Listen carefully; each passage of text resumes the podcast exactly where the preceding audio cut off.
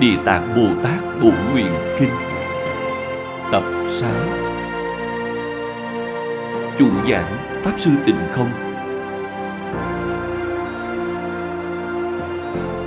Thời gian, tháng 5 năm 1998 Địa điểm, Tịnh Thông Học Hội, Singapore.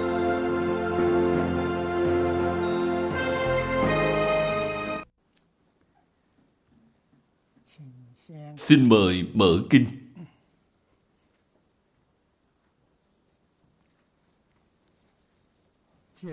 Xem đoạn kinh tiếp theo. Duy nguyện Thế Tôn, Quảng thuyết, Địa Tạng, Bồ Tát Ma Ha Tát Nhân địa tác hà hạnh, Lập hà nguyện, Nhi năng thành tựu, Bất tư nghị sự Đây là văn thù Bồ Tát. Thấy được đại chúng trong đại hội này.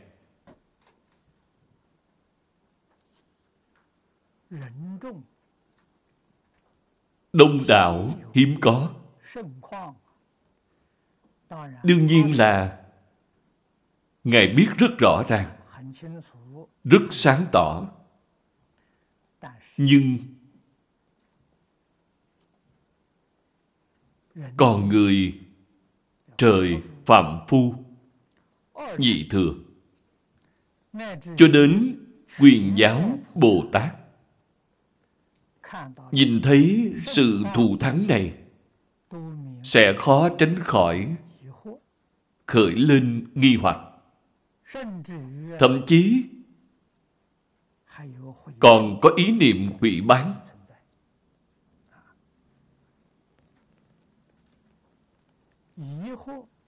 Tổ sư Đại Đức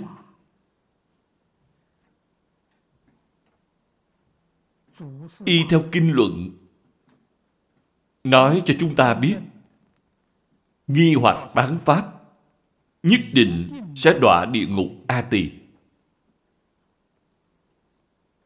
Những lời như vậy, bình thường chúng ta không dám nói. Tại sao? Khi nói ra, người ta càng nghi hoặc, càng quỷ bán.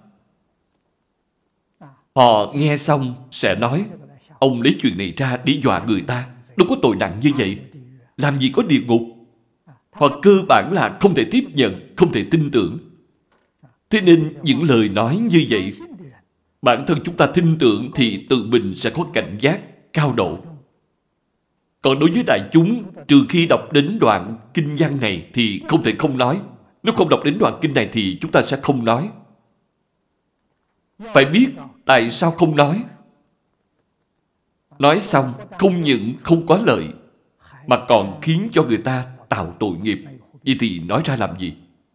Người ta đọa lạc đã rất thảm rồi chẳng nên làm cho họ đọa nặng thêm. Đây chính là đại từ đại bi. Cho nên, trong thời trừ ác, Phật Bồ Tát không dùng thân tướng của Phật xuất hiện ở thế gian. Chính là để giảm bớt sự nghi hoặc, quỷ bán của chúng sanh.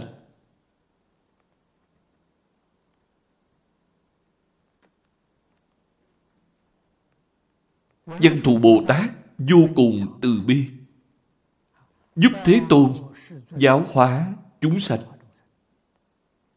Giống như hai ngài đang biểu diễn trên sân khấu vậy. Một người hỏi, một người đáp. Địa Tạng Bồ Tát vì sao có phước đức nhân duyên lớn lao như thế? Triệu tập tận hư không khắp pháp giới. Hết thảy chư Phật, Bồ Tát, chúng sanh có duyên trong lục đạo đến tham dự đại hội này. Đây là việc không thể nghĩ bàn. Xin xem đoạn kinh sau đây. Phật cáo văn thù sư lợi. Thí như tam thiên đại thiên thế giới sở hữu thảo mộc tòng lâm đạo ma, trúc vi, sơn thạch, vi trần. Nhất vật, nhất số, tác nhất hằng hà.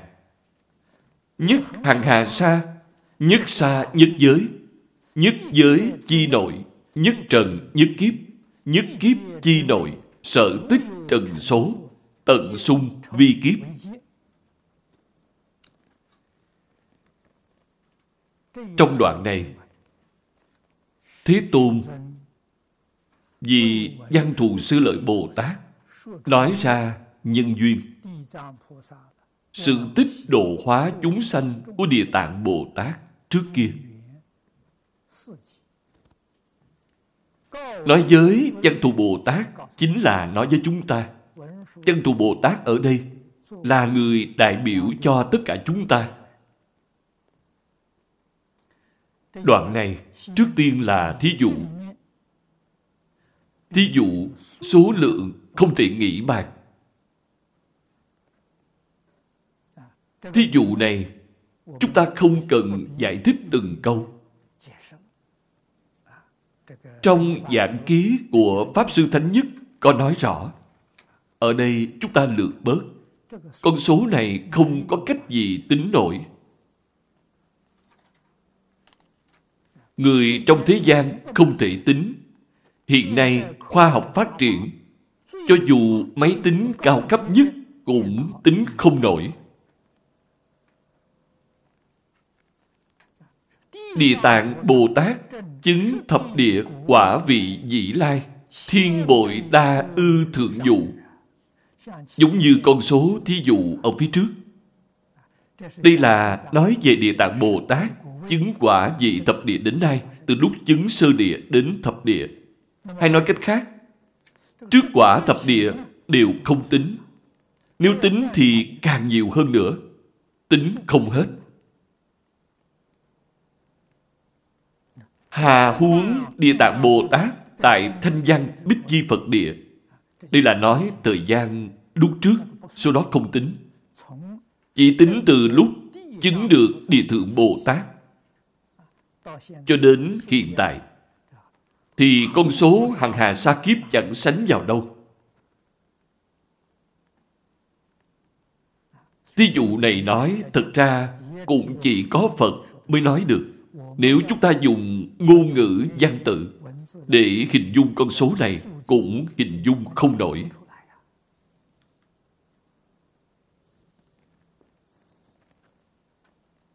Văn thù sư lợi thử Bồ Tát oai thần thệ nguyện bất khả tư nghị.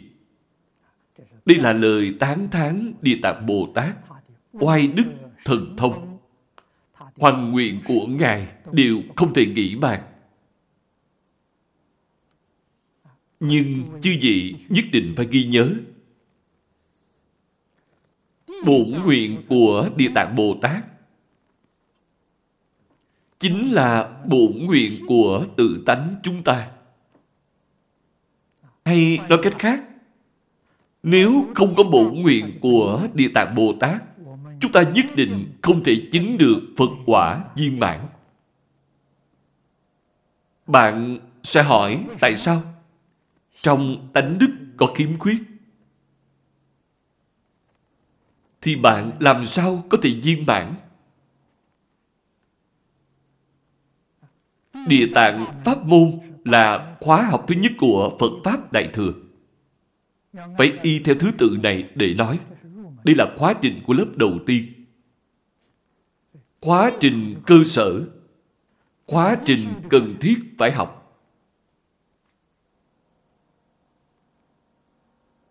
Địa ngục chẳng không, thì chẳng thành Phật. Tại sao phát nguyện này? Địa ngục là do tự tánh chúng ta biến hiện thành. Không phải từ bên ngoài đến. Y báo, chánh báo, trang nghiêm trong thập pháp giới đều do tâm địa biến hiện ra.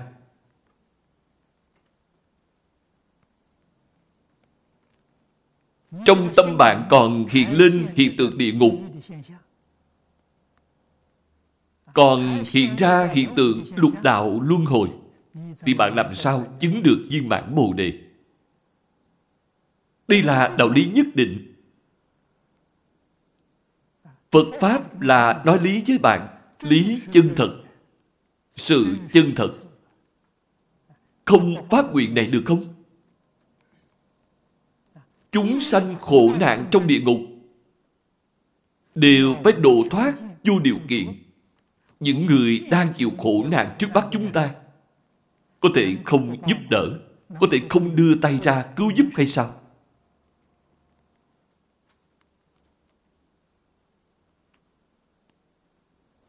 Có khi chúng ta nhìn thấy nhiều người và nhiều việc không vừa ý nhìn thấy liền tức giận.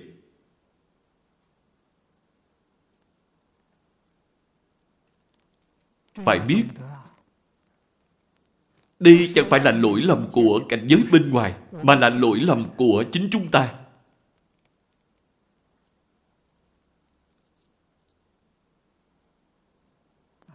Tại sao họ làm việc ác? Làm ra những việc không như Pháp. Vì chính mình không tu tốt, chưa làm ra một tấm gương tốt cho người ta xem. Là tội nghiệp của mình. Phải tu từ chỗ này. Bạn còn muốn đập bàn nạt người ta, trừng mắt nhìn người ta, thì tội của bạn tăng thêm nữa.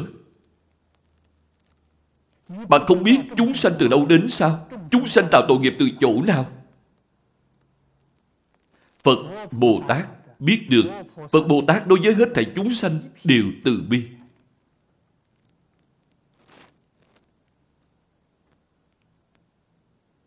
Chúng ta học Phật phải học từ đâu? Phải từ chỗ này mà giác ngộ. Phải chân chánh giác ngộ. Người ác đối với chúng ta, chúng ta phải dùng thiện ý giúp đỡ họ.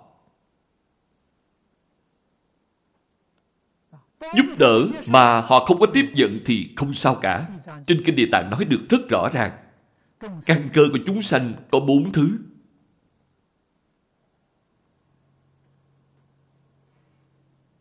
Không thể tiếp nhận. Càng hiện rõ tội nghiệp của chúng ta sâu nặng. Chúng ta phải tu sám hối từ chỗ này.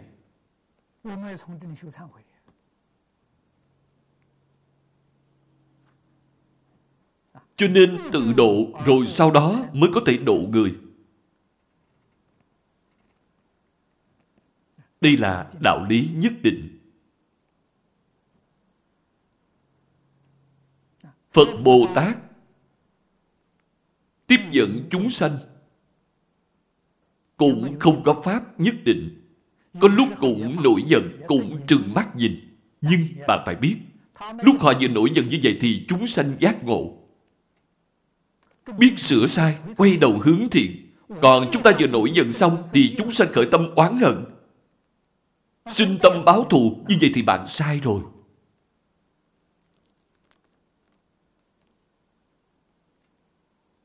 Chúng ta ngu si, Bồ Tát có trí tuệ.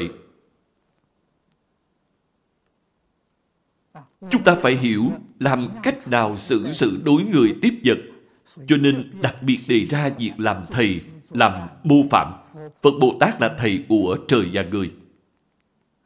Khi chúng ta mới xuất gia, người ta vừa gặp mặt liền xưng Pháp Sư. Đều xưng bạn là thầy. Thầy chính là mẫu mực, là mô phạm. Chúng ta khởi tâm động niệm, cử chỉ hành động có thể làm mô phạm cho người ta không?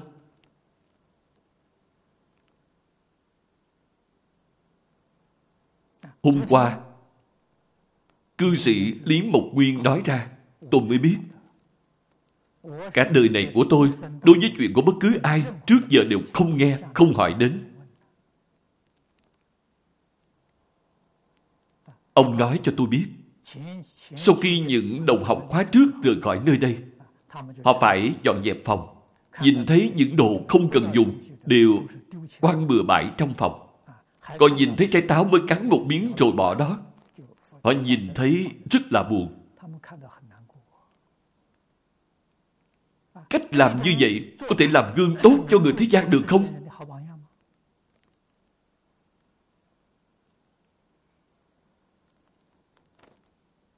Chúng tôi nghe xong cũng rất là buồn. Chúng tôi không trách cứ các bạn đồng học, chỉ trách chính mình mà thôi. Tự chúng tôi làm không tốt. Nhưng chúng tôi sẽ nỗ lực sửa đổi.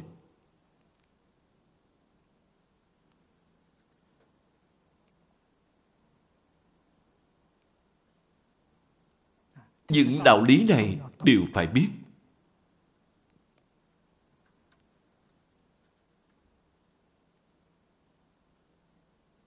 Đồ vật của thường trụ chúng ta đều phải trân trọng, quy tiết từng ly từng tí.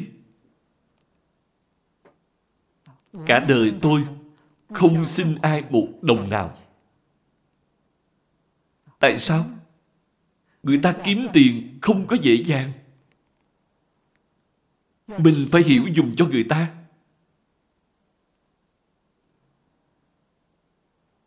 Mỗi khi chúng ta dùng tiền đều phải tiết kiệm. Chúng ta tiết kiệm một phần tiền chính là đối với thường trụ, đối với Phật Pháp bố thí một phần tiền. Chúng ta tu phước. Nếu bạn không tu phước thì phước của bạn từ đâu đến? Ngày nay bạn không thể đoạn vô minh. Tánh đức của bạn không thể lưu lộ, thì phước báo của bạn đều do tu mà có. Nhất định không dám lãng phí.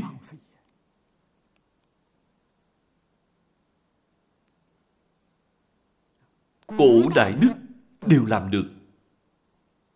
Bạn xem quy củ của Tòng Lâm.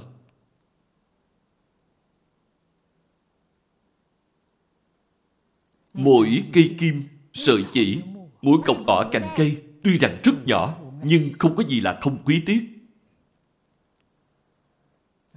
Đó là tích phước. Tích phước chính là tu phước.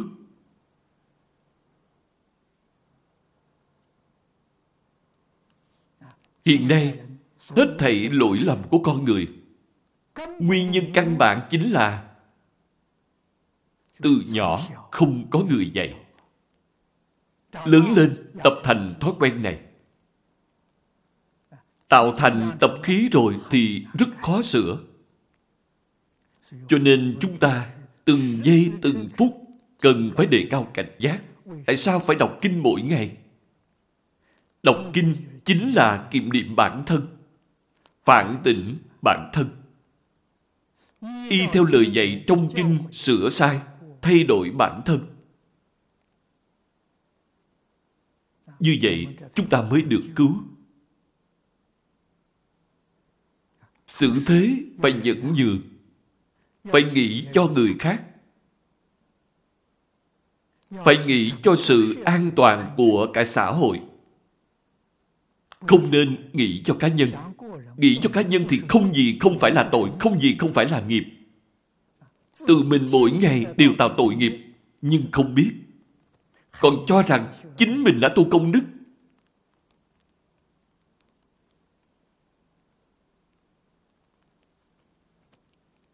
Trên đây đã nói xen vào chuyện khác, nhưng cũng rất quan trọng. Chúng ta xem tiếp kinh văn. Phật nói, oai thần thị nguyện của Địa Tạng Bồ Tát không thể nghĩ bàn. Chúng ta phải hiểu được hàm ý sâu xa trong câu này là gì. Chúng ta phải học tập từ chỗ nào? Xem đoạn kinh kế tiếp. Nhược vị lai thế, hữu thiện nam tử, thiện nữ nhân, văn thị Bồ Tát danh tự, hoặc tán thán, hoặc chim lễ, hoặc xưng danh, hoặc cúng dường, nại chí thái họa khắc lũ, tố tất hình tượng, thị nhân đương đắc, bách phản, sanh ư tam thập tam thiên, vịnh bất đọa ác đạo.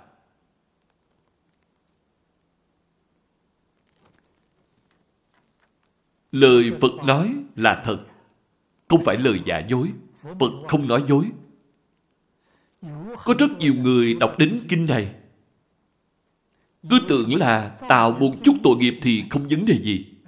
Họ nói chỉ cần chúng tôi cúng dường Địa Tạng Bồ Tát, tương lai sẽ được một trăm lần, sanh lên trời tam thập tam, vĩnh viễn không đọa ác đạo. Hiểu lầm lời kinh.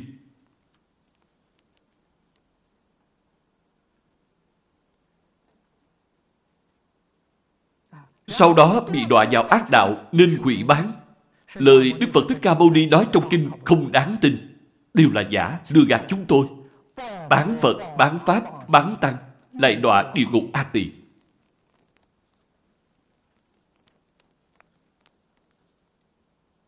hoặc không hiểu ý nghĩa của Phật trong đoạn này. Văn thị Bồ Tát danh tự trong chữ văn này bao gồm tư và tu. Ba tuệ của Bồ Tát. Bạn nghe đến danh hiệu của Địa Tạng Bồ Tát. Ý nghĩa của danh hiệu Địa Tạng Bồ Tát là gì? Bạn phải chân chánh hiểu rõ mới gọi là văn danh. Nếu hoàn toàn chẳng hiểu rõ ý nghĩa trong danh hiệu, thì không gọi là văn.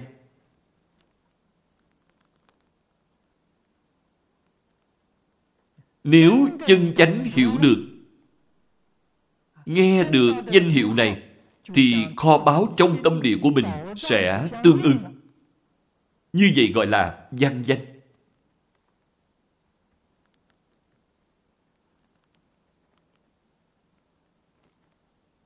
Xưng tán nghĩa là gì?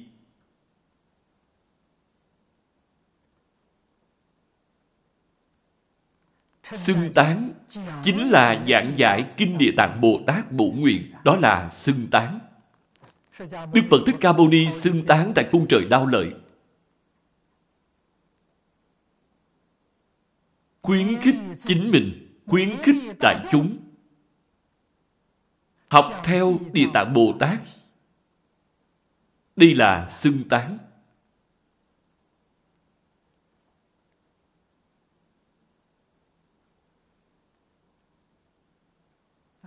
Phía sau là chim lễ, xưng danh cúng dường. Đây chính là chân chánh tu hành.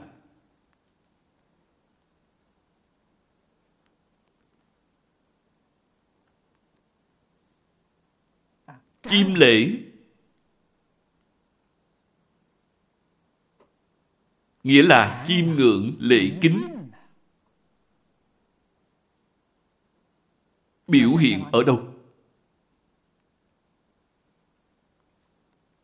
Biểu hiện với cha mẹ. Với sư trưởng, tinh thần của địa tạng bồ tát là hiếu thân tôn sư. Sau đó, dùng tâm hiếu thân tôn sư này,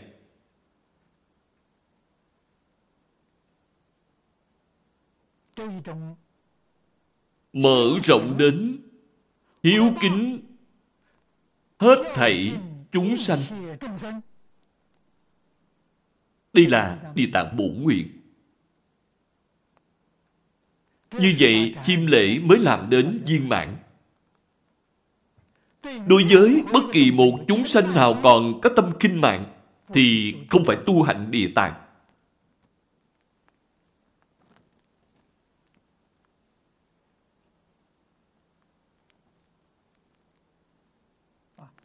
Nói đến chim lễ, cứ tưởng là cúng một tượng Địa Tạng Bồ Tát, của ngày cuối đầu lại ngày vài cái là được.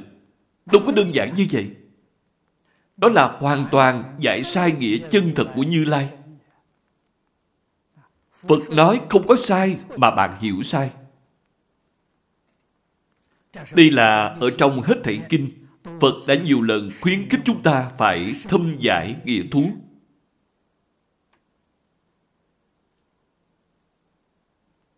Bạn giải được càng sâu, hiểu được càng thấu triệt, thì bạn làm mới được viên mãn. Nếu chỉ hiểu trên mặt ngoài của văn tự, vậy thì hoàn toàn sai lầm. Cổ Đức thường nói, y văn giải nghĩa ba đời Phật oan. Đây là chư Phật ba đời quá khứ, hiện tại, vị lai đều kêu oan uổng. Vì bạn giải sai lời của Phật, hiểu sai rồi. Ngày nay có bao nhiêu người hiểu sai? Bạn phải hỏi tại sao họ hiểu sai? Vì họ không làm được. Chỉ có đến khi làm được mới có thể thể hội được di tế, mới thể hội được đến chỗ thâm sâu. Nếu bạn không làm thì sao được? Bạn có thể làm được một phần thì bạn sẽ thể hội được một phần tế hội được một phần thì bạn lại làm được một phần. Giải và hành bổ sung và thành tựu cho nhau. Giải giúp cho hành, hành giúp cho giải. Cứ luôn chuyển thâm nhập như vậy mới có thể nhập đến chỗ sâu rộng.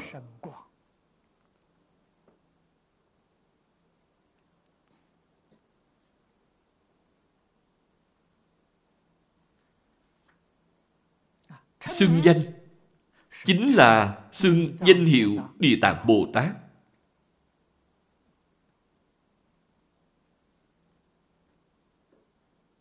Trong đó có hai thứ công đức.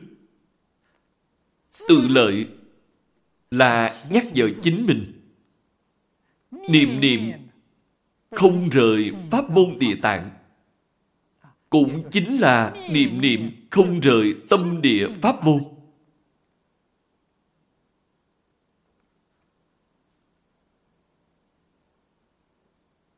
Đây là tự lợi đức. Lợi tha đức là niệm niệm thức tỉnh những chúng sanh có duyên. Nói thật ra, ngày nay chúng sanh có duyên ít, quá ít. Có bao nhiêu người nghe đến danh hiệu này liền giác ngộ. Ai không giác ngộ, cũng phải để cho họ nghe được. Trong A Lại Gia Tức trồng xuống hạt giống của danh hiệu. Một khi lọt vào tai thì vĩnh viễn làm hạt giống đạo.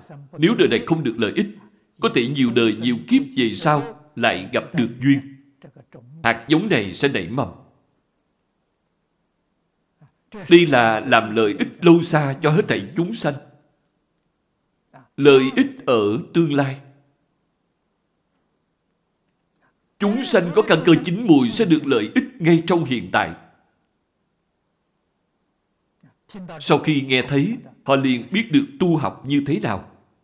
Cúng dường, chư vị nhất định phải biết. Trong các sự cúng dường, quan trọng nhất là y giáo tu hành cúng dường. Trong phổ hiện hành nguyện dạy chúng ta rất rõ ràng. Hết thảy cúng dường của cải đều không bằng pháp cúng dường. Trong hành nguyện phẩm nêu ra bảy loại pháp cúng dường. Thứ nhất là như giáo tu hành cúng dường.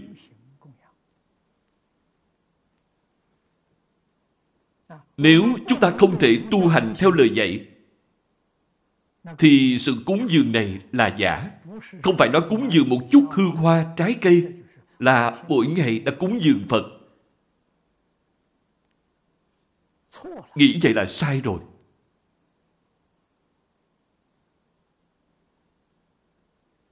Chúng ta xem những gì Đại Đức chân chánh tu hành này.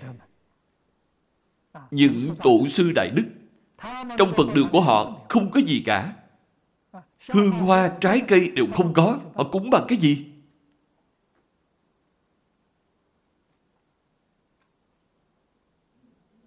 Chúng ta thấy trong Phật đường của họ chỉ cúng một ly nước.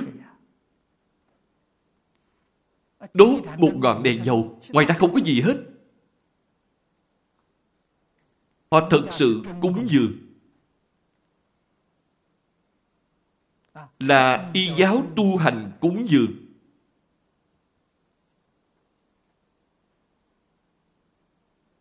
Phía sau là cúng dường mở rộng ra.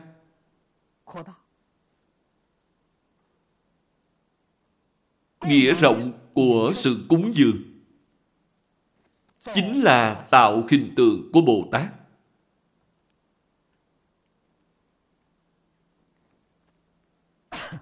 Vẽ hình cũng tốt. Điêu khắc cũng tốt. Khắc lũ chính là khắc gỗ.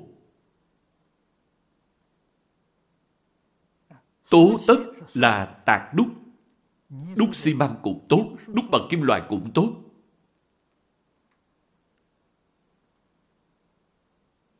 Đây là cúng dường mở rộng ra. Làm cho hết thảy chúng sanh có cơ duyên.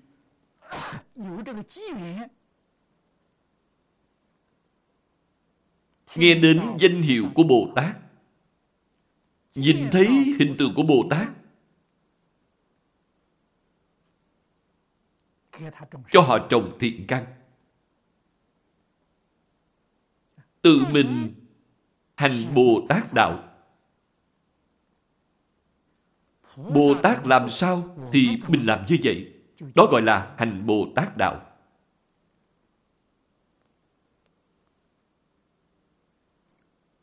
Khuyến hóa hết thảy chúng sanh. Phước đức như vậy mới là một trăm lần sanh về cõi trời 33, vĩnh diện không đọa ác đạo.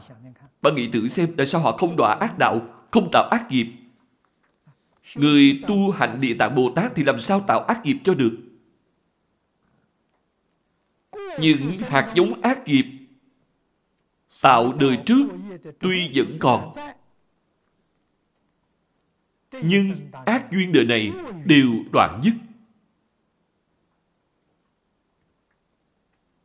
Họ học Bồ Tát, niệm Bồ Tát, có tâm Bồ Tát, có hành Bồ Tát, nói lời của Bồ Tát. Trong mười pháp giới thì duyên của lục đạo đều cắt đứt. Họ làm sao đọa ác đạo cho được? Đây là lý đương nhiên.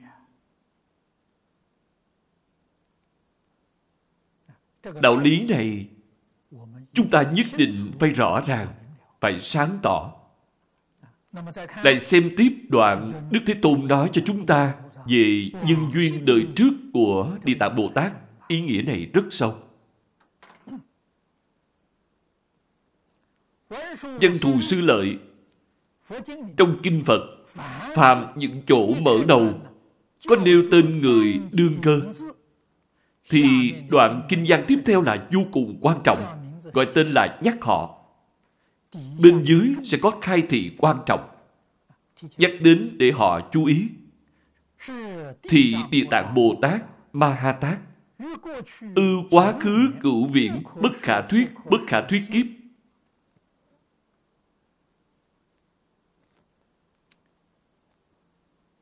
Câu này chấm dứt ở đây vừa đúng bất khả thuyết, bất khả thuyết kiếp. Đây là thời gian dài vô cùng. Nói không hết. Tiền thân vi đại trưởng giả tử. Người xưa có ý này. Thân phận của Ngài lúc trước là một đại trưởng giả tử. Đại trưởng giả tử, rất nhiều người chúng ta nhìn sai chỗ này rồi hiểu thành con trai của đại trưởng giả.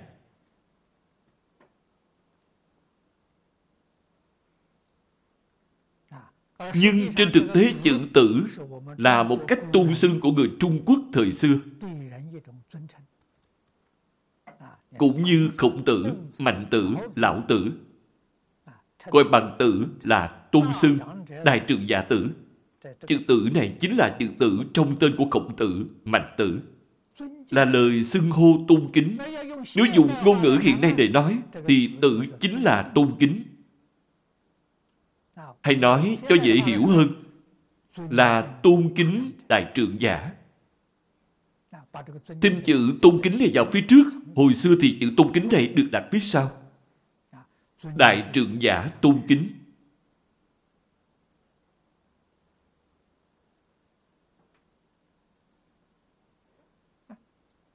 Thời thế hữu Phật lúc bấy giờ, thế gian này có một tôn Phật.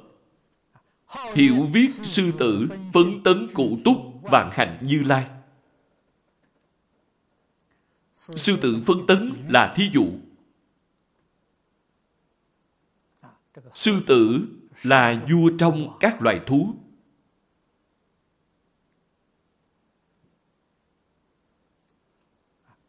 Cụ túc vạn hạnh là nói Bồ Tát tu hành công đức viên mạng Chứng được Phật quả vô thượng.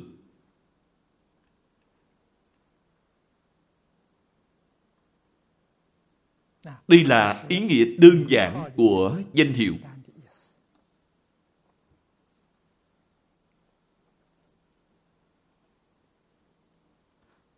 Thời trượng giả tử, kiến Phật tướng hảo, thiên phước trang nghiêm, nhân vấn bị Phật, tác hà hành nguyện, di đắc thử tướng.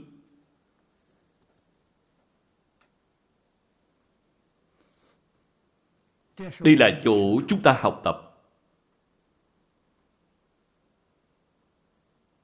Lúc bấy giờ, trượng giả tôn kính này thấy sư tử vấn tấn như lai tướng hảo quang minh. Nên đã sanh tâm hoan hỷ hướng về đức phật thịnh giáo. Làm thế nào mới có được tướng hảo như ngài?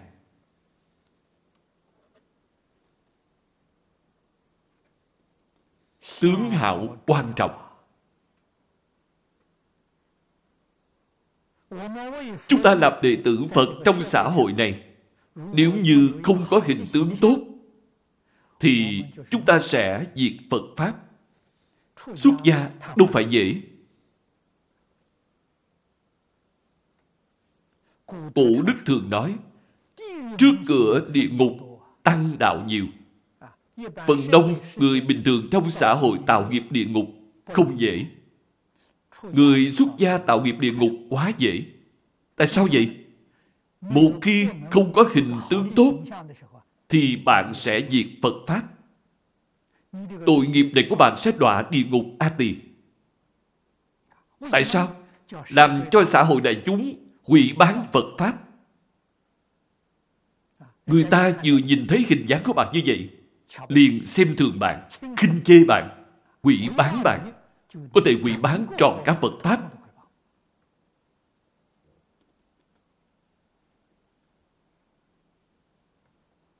Tội nghiệp này của bạn dễ sợ lắm.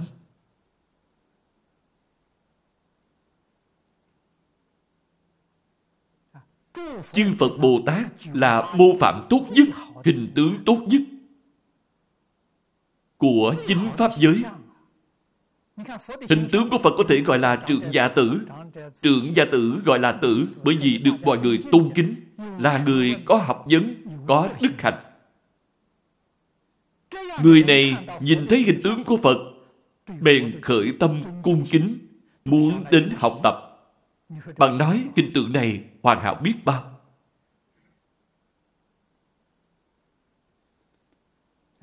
Chúng ta ngày nay ở trong xã hội này không xuất gia thì không sao. Nhưng một khi bạn xuất gia rồi, thì bạn nhất định phải học hình tướng của Phật, phải đầy đủ hình tướng của Bồ Tát. Nếu không thì đại gia học Phật cũng được. Sao phải tạo tội nghiệp? Hà tất phải làm chuyện bán Phật, bán Pháp, bán Tăng này.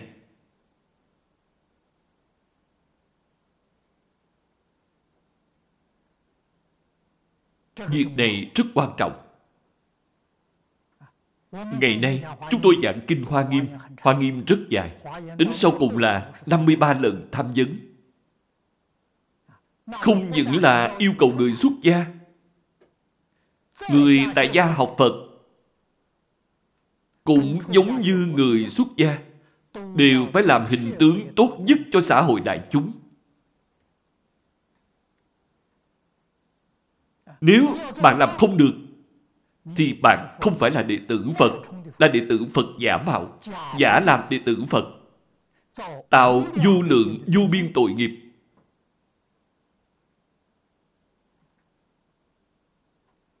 Quả báo ở ba đường ác, đáng sợ vô cùng. Việc này chúng ta không thể không biết.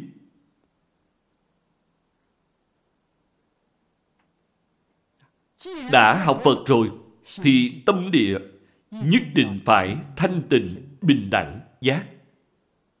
Phải diệt trừ tham sân si. Nếu còn tranh quyền đoạt lợi với người, còn muốn cái này tốt, cái kia không tốt, tâm luân hồi, tạo nghiệp luân hồi,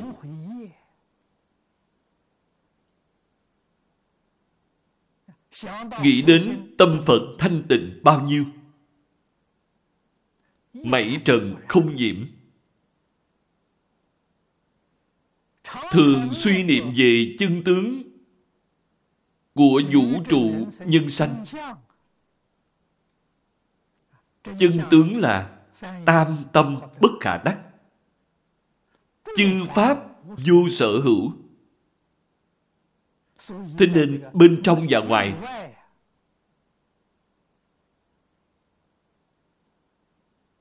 đều có thể đạt được thanh tịnh. Bên trong một niệm không sanh, bên ngoài bảy trần không nhiễm. Như vậy là Phật Bồ Tát. Như vậy mới có thể trải qua đời sống chân chánh. Chúng ta thường gọi là đời sống chân thiện mỹ tuệ thật sự. Đời sống hạnh phúc mỹ mãn thật sự. Một tí cũng chẳng giả. Chư Phật Bồ Tát trải qua đời sống như vậy. Chúng ta sống cuộc sống như thế nào? Bên trong khởi tâm động niệm, bên ngoài nơi nơi đều phan duyên. Chúng ta trải qua đời sống phiền não, đời sống nghiệp chướng, sống cuộc đời luân hồi. Nếu nói lời không dễ nghe, thì chính là đời sống của ác đạo. Chúng ta đọc đến câu này, Phật dùng đoạn này để dẫn khởi nói ra nghiệp nhân đầu tiên của Địa Tạng. Dụng ý rất sâu.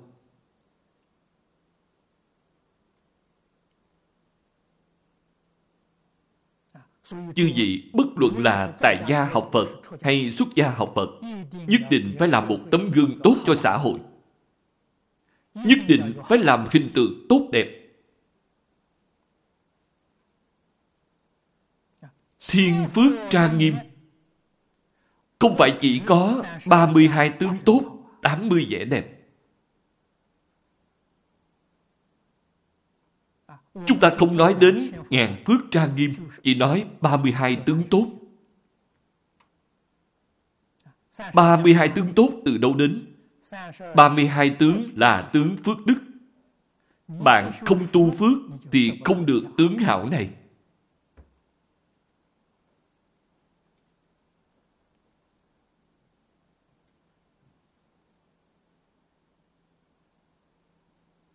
Thiện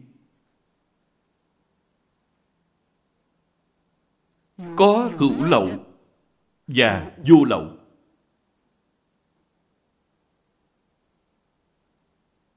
Ngày nay tu thiện vô lậu thì chúng ta làm không được.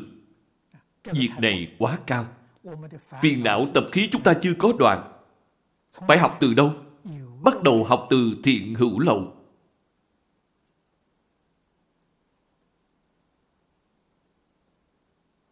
Nhất định phải đoạn ác tu thiện.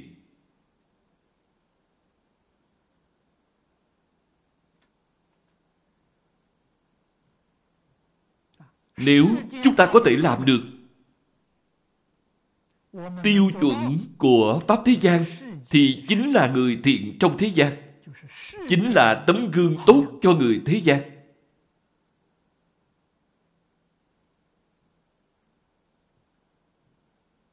Tướng lưỡi rộng dài của Phật.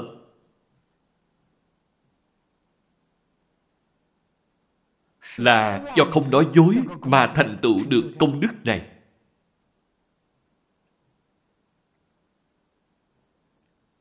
Thời xưa ở Trung Quốc, có tư mã quan. Đại khái phần đông người ta đều biết. Biệt hiệu của tư mã quan là quân thật. Quân tử thành thật. Ông thực sự làm được.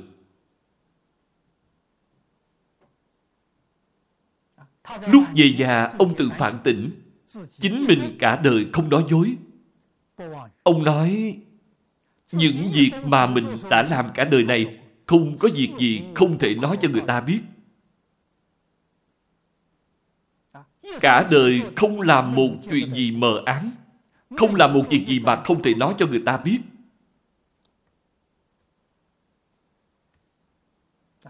Ông cũng quy y tam bảo, là hình tướng tốt của người tại gia.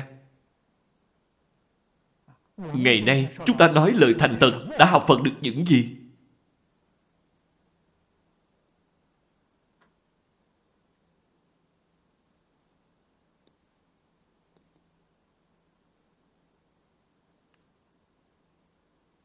Mỗi ngày đọc tụng Đại Thừa, mỗi ngày phải hết lòng phản tỉnh, nỗ lực kiểm điểm. Không tính kinh luận tụng được nhiều hay ít. Chỉ cần làm được một câu, hai câu thì cả đời được thọ dụng vô cùng.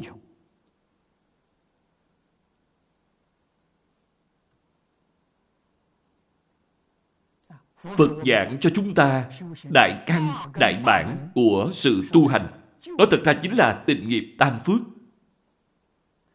Tình nghiệp tam phước mở rộng ra chính là hết thảy Phật Pháp, vô lượng vô biên Phật Pháp cô động lại, chính là 11 câu này.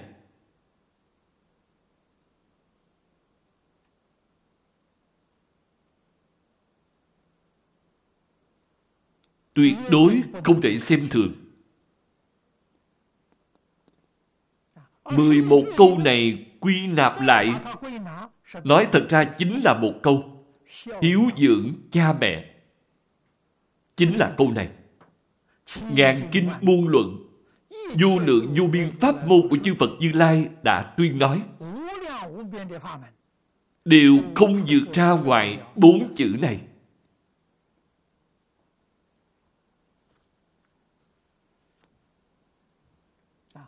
Chúng ta giảng tam học, lục hòa, lục độ thập nguyện, đủ các phương pháp tu hành. Đều là thực hiện hiếu kính thực hiện trong đời sống hàng ngày thực hiện ở sự sự đối người tiếp vật của chúng ta. Đây là học Phật thật sự học Phật thật sự phải thay đổi hình dáng sửa đổi tâm niệm sửa đổi hành vi đây gọi là chân chánh học Phật Mỗi ngày đều đọc kinh, thậm chí mỗi ngày giảng kinh thuyết pháp. Nhưng tâm không có sửa đổi. Vẫn là tâm thế tục. Vẫn là tâm luân hồi. Vẫn là tâm tham sân si mạng. Vậy thì làm sao được? Đó là giả, không phải thật.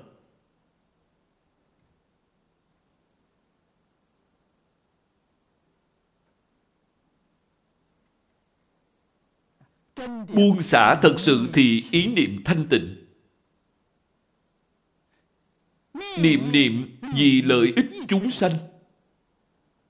Không phải vì chính mình. Trong Kinh Hoa Nghiêm chúng ta đọc thấy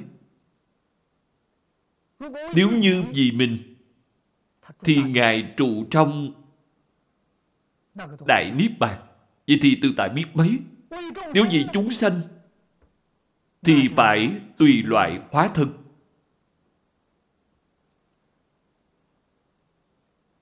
Không màng khổ nhọc. Đây là quan niệm của người thế tục chúng ta. Phật Bồ Tát không có khổ nhọc. Tại sao không có khổ nhọc? Vì các ngài không có ta. Có ta mới có khổ nhọc. Không có ta thì ai khổ nhọc? Cho nên, chúng ta đọc đến câu này cảm khái muôn vàng. Chúng ta làm thế nào để học giống hình tướng của Phật Bồ Tát?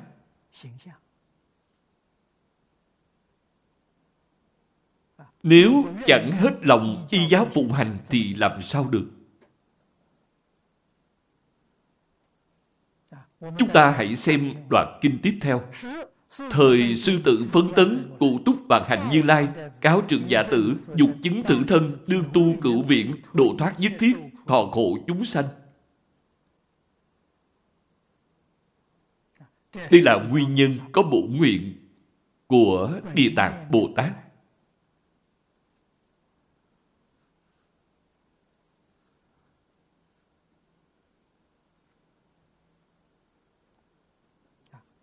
Chư vị nhất định phải ghi nhớ.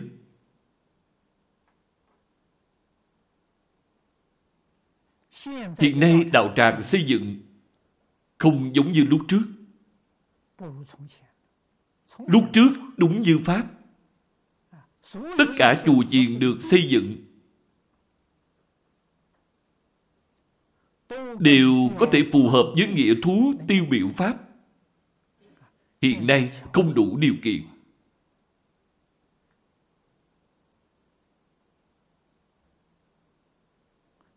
Đạo tràng chính quy. Vừa bước vào cửa là Điện Thiên Dương. Nhìn thấy đầu tiên là Di Lạc Bồ Tát. Di Lạc Bồ Tát chạy bạn cái gì? Sanh tâm, bình đẳng, hiện tướng, vui vẻ. Phật Pháp lấy từ bi làm gốc, phương tiện làm cửa. Di Lạc Bồ Tát tượng trưng cho từ bi làm gốc. Tứ Đại Thiên Dương tượng trưng cho phương tiện, phương tiện làm cửa. Điện Thiên Dương dạy chúng ta việc này.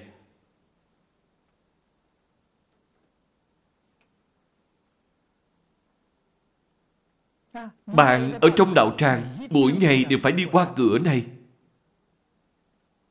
Mỗi ngày tiếp nhận sự hung đúc, huân tập làm cho bạn dần dần hồi tâm chuyển ý. Ngày nay chúng ta có ai hiểu được? Ai có tâm từ bi? Ai có cửa phương tiện?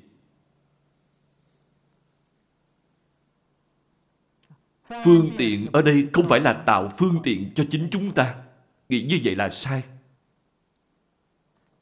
mà là tạo phương tiện cho hết thảy chúng sanh. Giúp cho họ có được phương tiện. Còn mình phải từ bi. Hai việc này không thể đảo lộn. Nếu nói họ từ bi còn mình được phương tiện, vậy thì bạn đã đảo lộn rồi.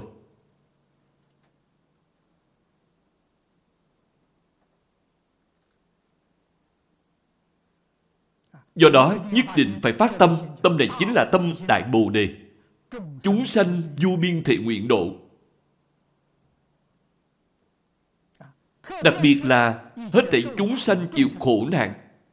Chúng sanh chịu khổ nạn là chỉ cho nơi nào? Là chỉ lục đạo, đặc biệt là chỉ ba đường ác.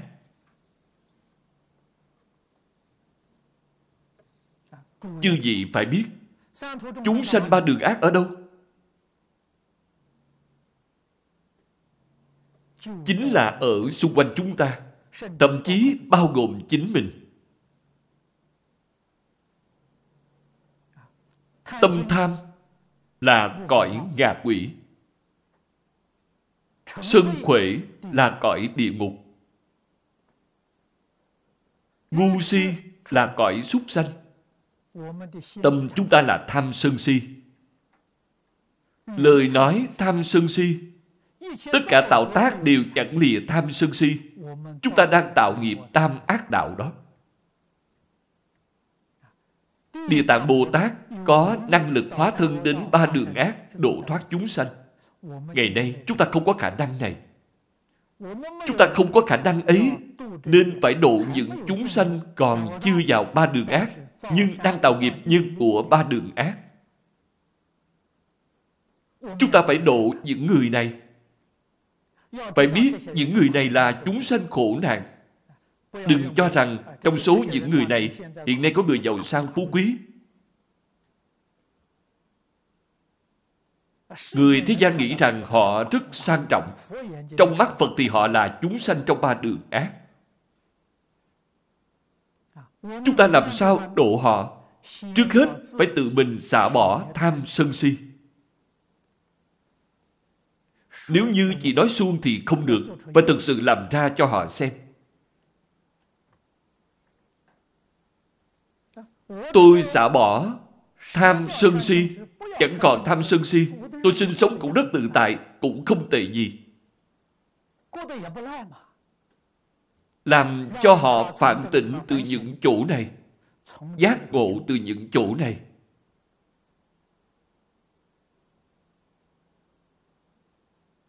Phía trước Phật nói phải tạo dựng hình tượng.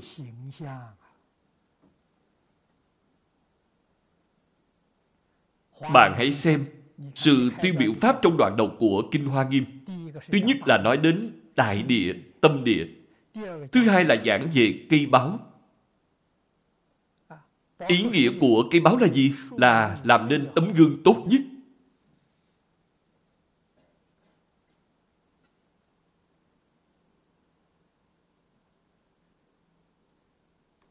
Hết thảy chúng sanh ở cõi này và cõi khác, không có ai mà không thích cây cối, hoa cỏ.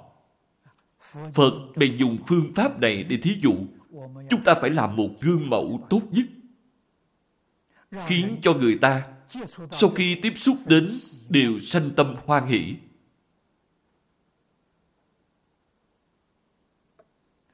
Xem tiếp kinh văn. Văn thù sư lợi, thời trượng già tử, nhân phát nguyện ngôn, ngã kim tận vị lai tế, bất khả kế kiếp, vì thị tội khổ, lục đạo chúng sanh quảng thiết phương, tiện tận linh giải thoát, nhi ngã tự thân, phương thành Phật đạo. Trong đoạn kinh này, chúng ta lại thấy Đức Phật Thích Ca Mâu Ni gọi tên Ngài Văn Thù Sư Lợi.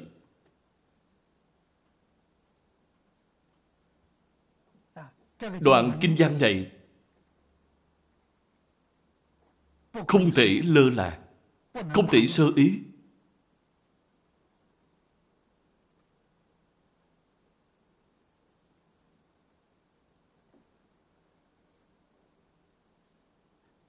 Trưởng giả là gương mẫu, là mô phạm cho chúng ta. Làm ra một tấm gương tốt khuyên chúng ta phát tâm.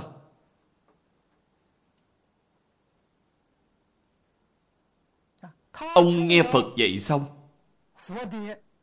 liền giác ngộ, liền quay đầu và phát đại nguyện. Ngã kim tận dị lai tế, bất khả kế kiếp. Là thời gian dài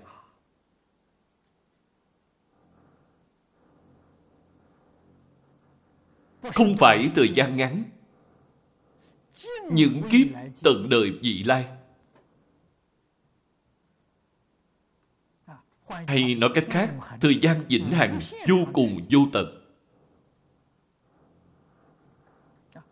Vì thì tội khổ lục đạo chúng sanh hoàn toàn tiếp nhận lời dạy của Đức Phật vì chúng sanh khổ.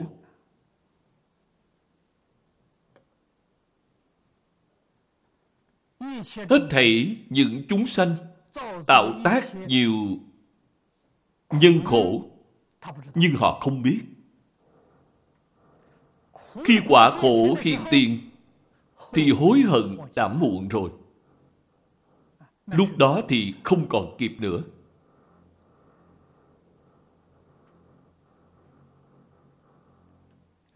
Trượng giả tử phát tâm này. Đây chính là Địa Tạng Bồ Tát. Ngày nay, chúng ta đọc đến đoạn kinh văn này. Có thể phát được tâm này hay không? Nếu như có thể phát được tâm này, thì chúng ta sẽ đạt được lợi ích chân thật nơi Kinh Địa Tạng. Đời sống của chúng ta khổ, phải nghĩ đến thế gian này, vẫn còn nhiều người khổ hơn mình.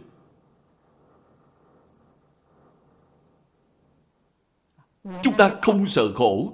Vì có khổ, nên chúng ta mới thể hội đến hết thảy chúng sanh khổ. Nếu như chúng ta sống trong hoàn cảnh rất giàu sang, khi người ta nói khổ thì không thể hồi được. Chỉ khi chính mình từng trải qua cái khổ này mới thật sự cảm nhận được khổ.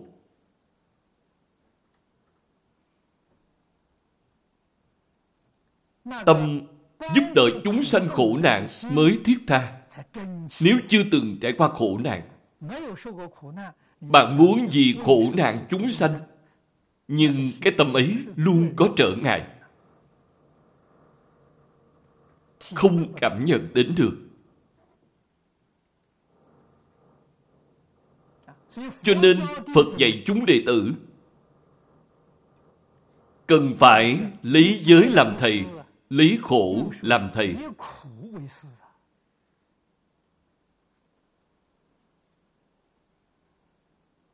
Đặc biệt là người xuất gia. Trải qua đời sống khổ hạnh tốt hơn. Sống khổ rồi thì trong tâm thường có sự cảnh giác. Một khi hưởng thụ thì chẳng thể nào không mê hoặc điên đảo. Cho nên nhất định phải hiểu. Có phước, người xuất gia tu hành chân chánh nhất định có phước. Phước báo đến, chớ nên hưởng. Vừa hưởng liền mê muội khi phước báo đến thì phải chia sẻ cho hết thảy chúng sanh tội khổ ở trong lục đạo. Nếu được như vậy thì bạn thực sự độ khổ.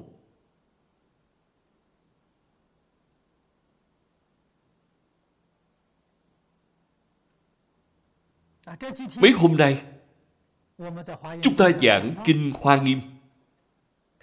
Đến đoạn Đức Phật Tỳ Lô Giá Na. Xây dựng thế giới hoa tạng không phải tự mình hưởng thụ mà cho hết thảy những Bồ Tát phá một phẩm du minh. Chứng một phần pháp thân.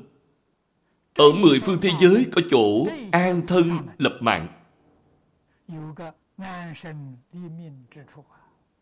có một đạo tràng tốt để tu hành giúp cho họ được an vui. Phật không hưởng thụ.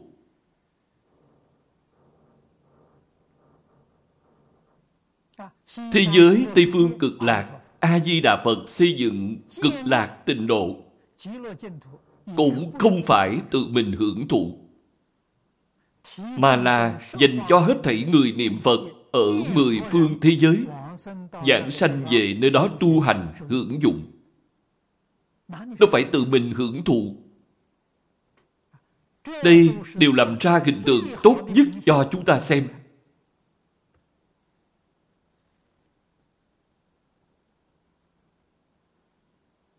Thế nên, những tổ sư Đại Đức có phước báo to lớn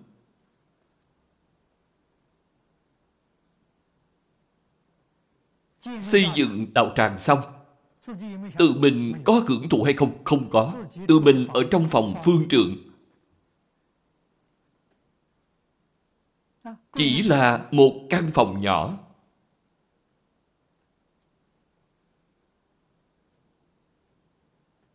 Phước báo nhường cho đại chúng hưởng thụ. Đây là tâm bình đẳng, tâm thanh tịnh chỉ cần là người chân chánh tu hành, nếu họ không có chỗ ở, khi họ đến nơi ấy, sẽ không bao giờ bị từ chối. Lúc nào cũng được tiếp đãi, cho nên gọi là thập phương thường trụ, thập phương đạo tràng. Đâu phải vì danh văn lợi dưỡng của cá nhân.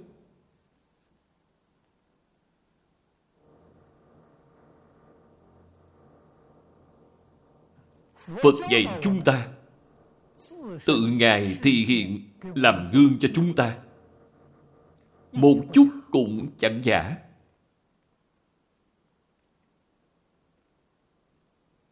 Chúng ta nhìn thấy Ngài phát tâm, không sợ thời gian dài. không sợ công việc giáo học gian khổ Quản thiết phương tiện, tận linh giải thoát, nhi ngã từ thân phương thành Phật đạo. Đây chính là nói chúng sanh không thành Phật, tôi không thành Phật. Cho nên, Địa Tạng Bồ Tát vĩnh viễn thì hiện ở quả vị Bồ Tát.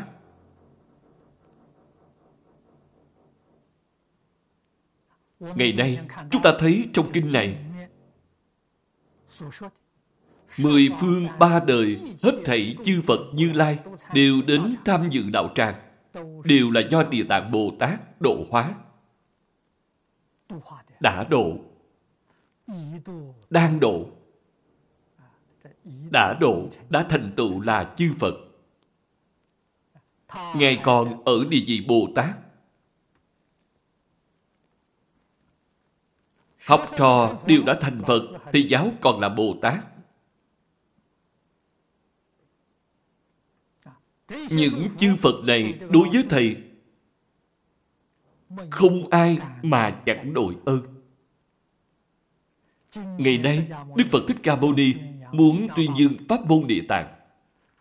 Họ đến dự hội chính là báo ơn.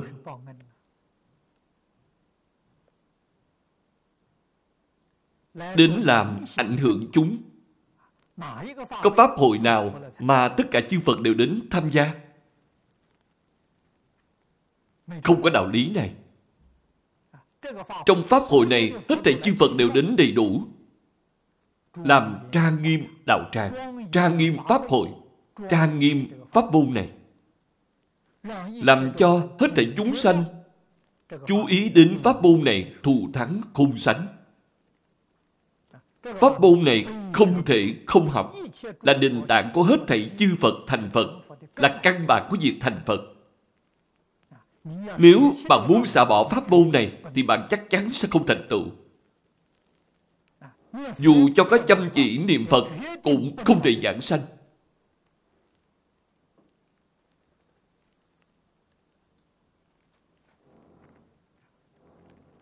Cả đời của tôi, mỗi khi gặp đạo tràng vừa mới xây dựng xong, mời tôi giảng kinh. Bộ kinh đầu tiên nhất định sẽ giảng là Kinh Địa Tạng Bồ Tát Bổ Nguyện. Có đất, chúng ta có mảnh đất. Có đạo tràng, đây là xây dựng cơ sở vật chất. Kinh Địa Tạng Bồ Tát Bổ Nguyện là xây dựng tâm địa. Vậy mới tương ứng. Khi đạo tràng được xây dựng, được khôi phục, thì bộ kinh đầu tiên phải giảng là gì? Nhất định phải là Kinh Địa Tạng Bồ Tát Bổ Nguyện. Dĩ thị ư bị Phật tiền, lập tư đại nguyện. Ư kim bá thiên dạng, ức na do tha, bất khả thuyết kiếp, thượng di Bồ Tát.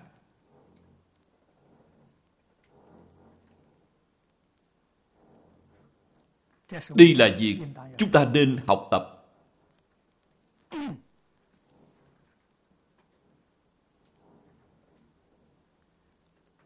Thế Tôn Ngài nói ra nhân duyên của công án này.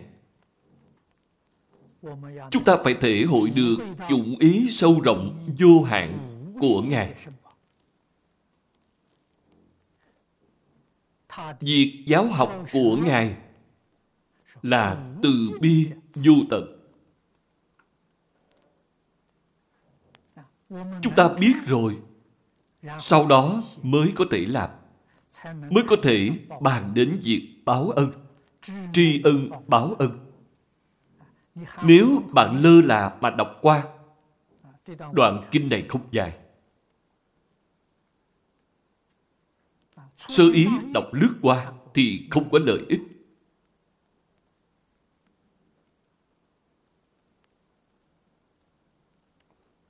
Hãy xem tiếp đoạn kế. Đây là công án thứ nhì. Hữu ư quá khứ, bất khả tư nghị, A tăng y kiếp.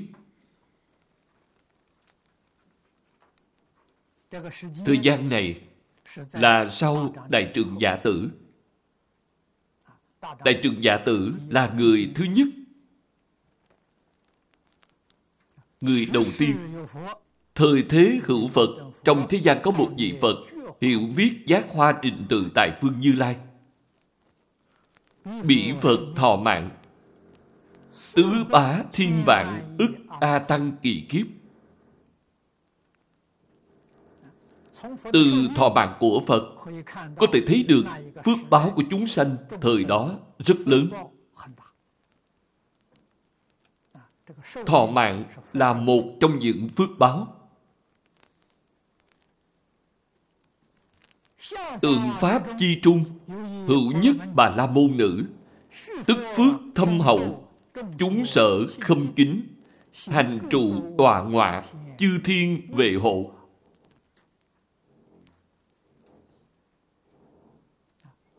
Thọ mạng của Phật rất dài. Nhưng duyên trụ thế giáo hóa chúng sanh đã hết. Đức Phật bèn thị hiện diệt độ. Sau khi diệt độ, giống như Thế Tu của chúng ta vậy. Sau khi Phật diệt độ thì Pháp dần có ba thời kỳ. Chánh Pháp, Tượng Pháp, Mạt Pháp. Thời chánh Pháp của Đức Phật Thích Ca Mâu Ni dài một ngàn năm.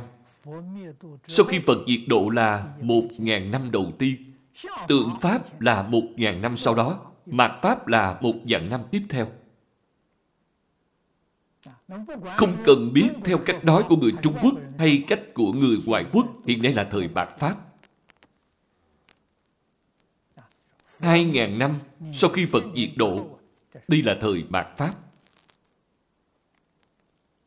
Ở Trung Quốc, lúc Phật Pháp truyền đến Trung Quốc nhằm thờ tượng Pháp,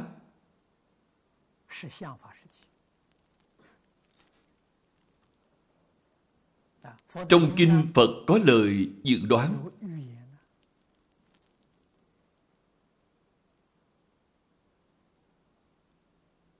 Phật nói thời chánh pháp giới luật thành tựu. Tu học nói theo giới luật thì có thể chứng quả.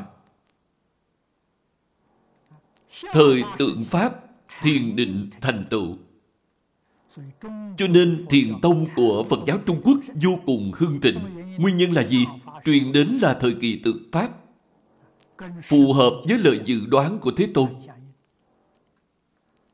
Thiền định thành tựu. Thời mạt Pháp, định độ thành tựu.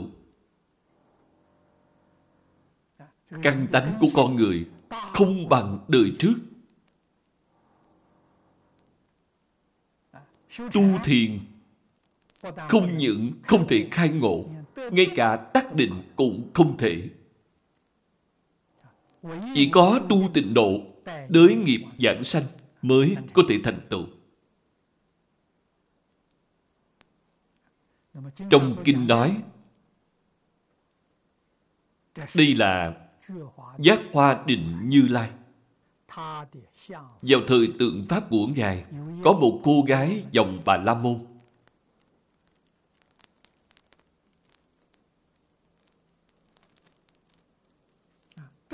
Cô này cũng quy y Phật Pháp.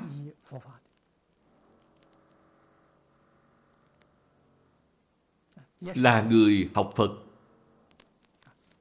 Túc phước thâm hậu. Chúng ta gọi là thiện căn sâu dày. Tức là trong đời quá khứ đã dung bồi phước, thiện căn dung bồi rất sâu. Chúng sợ khâm kính. Khâm nghĩa là bội phục. Khi đại chúng nhìn thấy, thì rất tôn kính đối với cô. Đoạn trước vừa mới nói hình tượng thù thắng.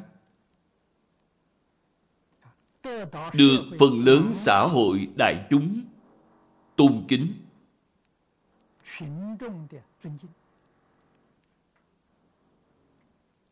thành trụ tòa ngọa. Đây là tứ oai nghi. đều đủ để làm gương tốt cho xã hội đại chúng. Thế nên, ngay cả thiên thần cũng phải tôn kính cô. Chư thiên vệ hộ. Ngày nay, chúng ta gọi là thiên thần bảo hữu. Giây phút nào cũng không rời khỏi cô thì gọi là hộ vệ.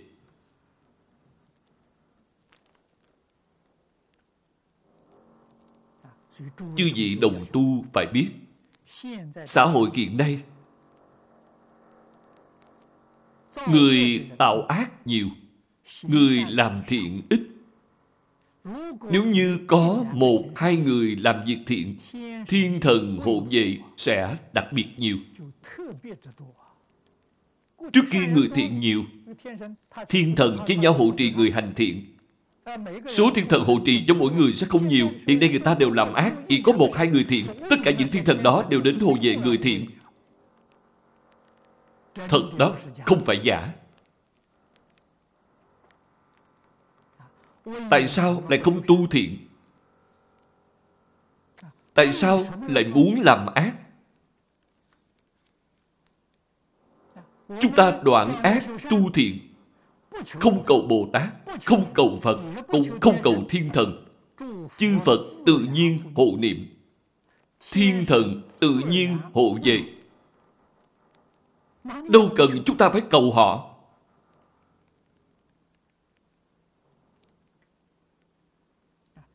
Chủ này chính là nói tin Phật quá khó. Hiện nay, người thế gian học Phật không tin Phật.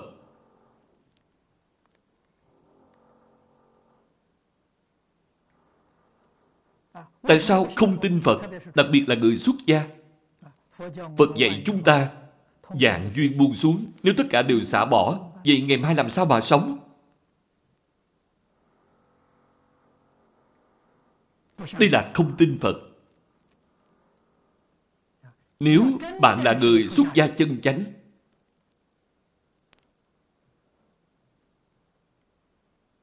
tâm địa thanh tịnh, một chút tâm mong cầu, tâm phan duyên đối với thế gian này đều không có. Nếu bạn bị đói chết, lạnh chết, nói cho chư vị biết, tất cả thần hộ pháp đều phải bị cách chức tra hỏi. Đó là thật, không phải giả đâu. Nhưng mọi người không tin tưởng, tự mình vẫn muốn phan duyên tự mình làm. Thần hộ pháp vừa nhìn thấy bèn rất vui vì được thoải mái. Họ nói, bạn tự mình làm rồi, hay lắm tôi không phải quản nữa. Họ rất nhàn nhã, tự tại. Có một năm, tôi ở chùa Thập Phương Đại Giác, Cơ Long, Đài Loan. Lão Hòa Thượng tỉnh tôi giảng Kinh Lăng Nghiêm vào lúc ăn cư kiết hạ. Giảng đường ở kế bên điện Vi Đà. Tôi nói với mọi người, quý vị phải tin tưởng. Không nên phan duyên. Cứ ở trong chùa tu hành cho tốt, đừng làm kinh sám Phật sự. Cũng đừng làm pháp hội. Nếu quý vị nói chết, Bồ Tát Vi Đà sẽ bị cách chức và bị tra hỏi. Đâu có đạo lý này. Thế nên nói, ngay cả người xuất gia cũng không tin Phật, thì bạn làm sao dạy cho đại chúng tin Phật được? Không có đạo lý này.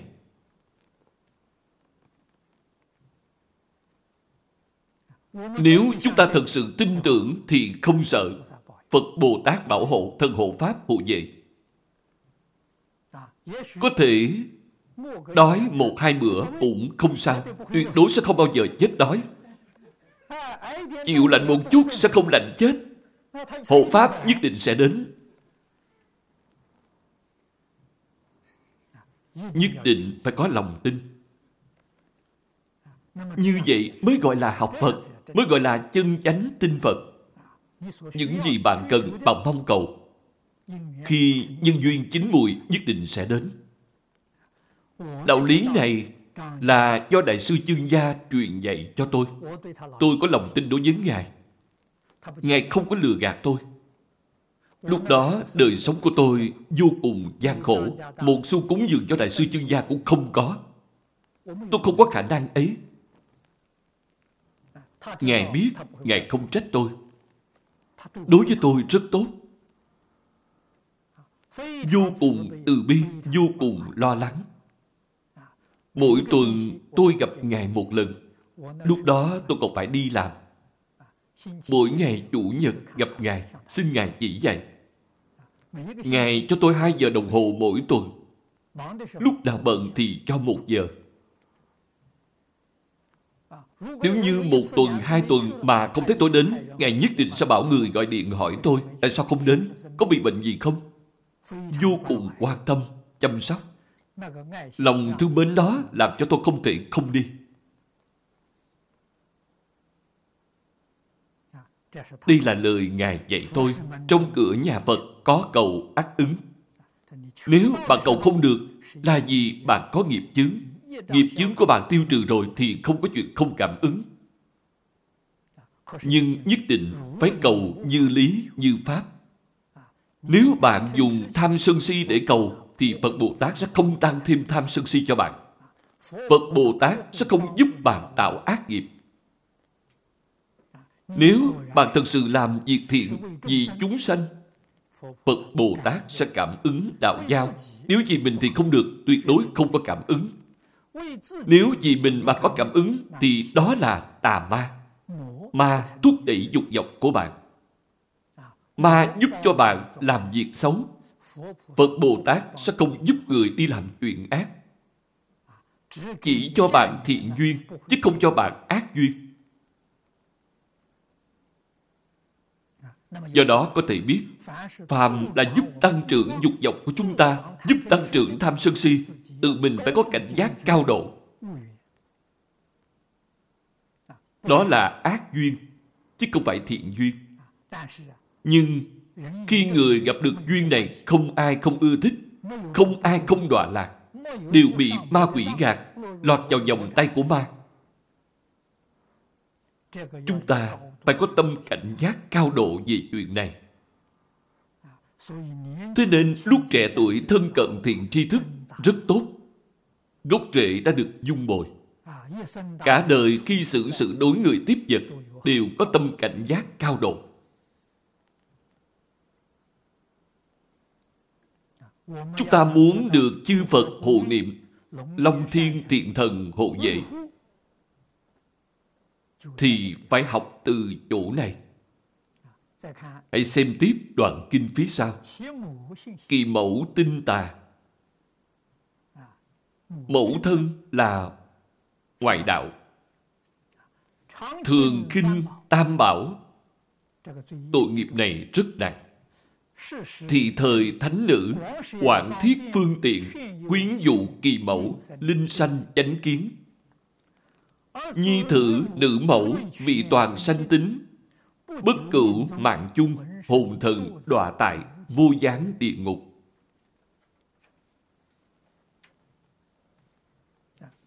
Tri kiến của mẹ cô không ngay thẳng. Phiền não tập khí rất nặng.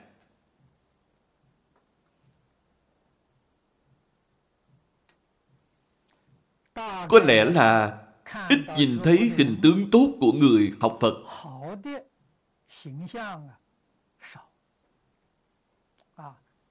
Phật Pháp trong thời tượng Pháp đã suy thoái. Hình tướng tốt trong thời chánh Pháp còn nhiều. Tứ chúng đệ tử hình tướng tốt nhiều. Hình tướng tốt thời tượng Pháp ít hơn. Thời mạt Pháp lại càng ít hơn nữa càng hiếm hoi. Thế nên thời mạt Pháp, nếu chúng ta có thể như giáo tu hành, thì chư Phật hoan hỷ hơn so với thời tượng Pháp gấp bội. Long Thiên Thiện Thần hộ vệ cũng tăng gấp bội. Hiếm có, khó gặp. Chúng ta gặp được duyên thù thắng như vậy. Tại sao tự mình lại chà đạp chính mình? Vậy thì thật là đáng tiếc.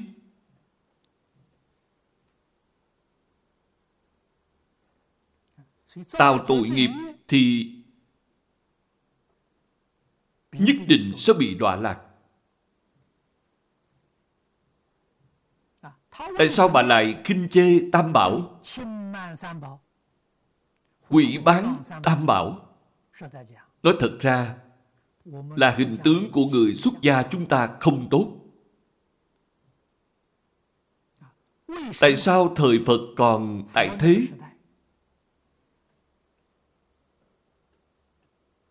Đệ tử của Phật được người trong xã hội từ quốc dương đại thần cho đến hết thảy đại chúng đều tôn kính. Nguyên nhân là gì?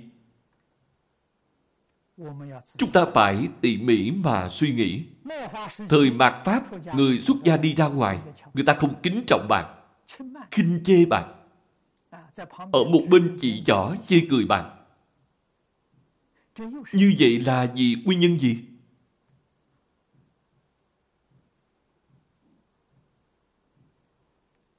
Chúng ta có thể trách người ta được không? Nếu trách người ta là hoàn toàn sai lầm. Hãy quay lại trách chính mình. Tính hành của chúng ta, hình tướng của chúng ta không đáng để xã hội đại chúng tôn kính. Bên trong còn tham sân si mạng, bên ngoài chỗ nào cũng phan duyên.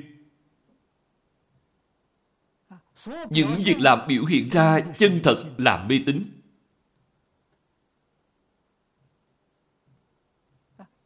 Dẫn dắt xã hội đại chúng mê tín. Vậy thì làm sao đáng để cho người ta tôn kính được? Người ta dựa vào cái gì để tôn kính bạn? Người ta có tôn kính bạn thì đó cũng là mê tín thôi. Mê tương ứng với mê. Giác tuyệt đối sẽ chẳng tương ứng với mê. Nhưng việc tạo tội nghiệp, bất luận là bạn cố ý tạo hay vô ý tạo, quả báo khẳng định là có. Không thể nói là vô ý tạo thì không có quả báo, không có việc này.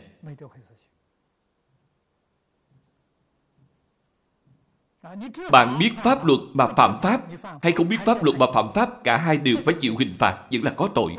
Không thể nói vì tôi không hiểu pháp luật nên khi tôi phạm pháp thì sẽ không có tội. Không có chuyện như vậy. Chẳng hợp lý tí nào. Thế nên mẹ của cô bà La Môn đọa địa ngục vô gián.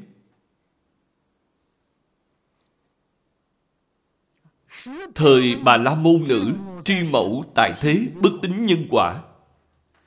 Kế đương đọa nghiệp, tất sanh ác thú. Con gái của bà, đây là người con hiếu. Cô học Phật, hiểu đạo lý. Biết mẹ của cô lúc còn sanh tiền, không tin nhân quả báo ứng. Kế là trong tâm suy nghĩ. Trong tâm đang tính toán. Cô nghĩ cả đời mẹ của cô tạo nhiều tội nghiệp. Tương lai quả báo sẽ đi về đâu? Thiện nghiệp nhất định được thiện quả. Ác nghiệp nhất định gặp ác báo. Cô nghĩ mẹ cô tạo tác tội nghiệp nặng nề. Quỷ bán tam bảo, nghiệp này rất nặng.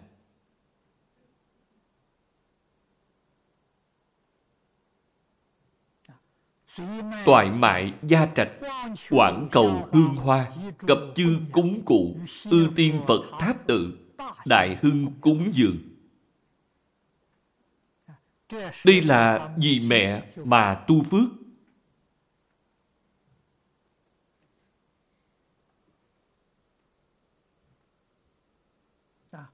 Ư tiên Phật tháp tự.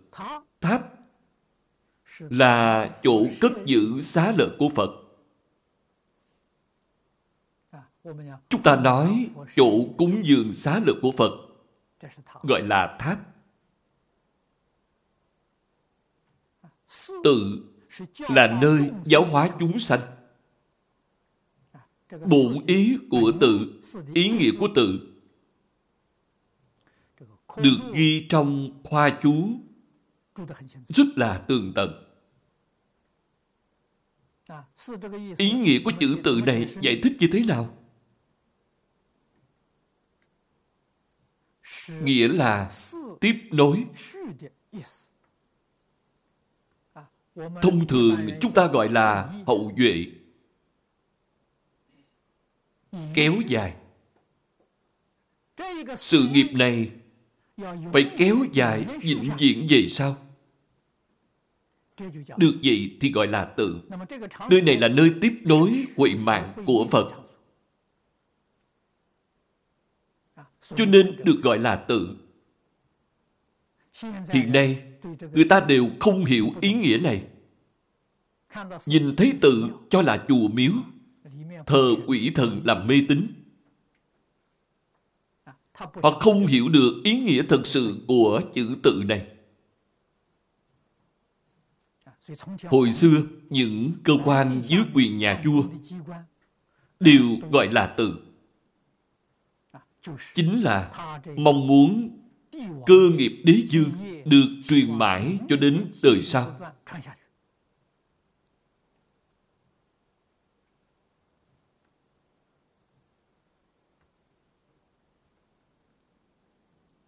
Ý nghĩa này rất hay và cũng rất sâu rộng. Sự nghiệp giáo huấn chúng sanh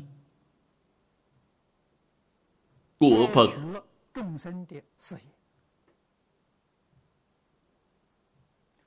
là nhằm giúp đỡ hết thảy chúng sanh tu hành chứng quả. Sự nghiệp này phải được vĩnh viễn tiếp nối không dứt. Nơi đây là làm công việc này, cho nên gọi là tự.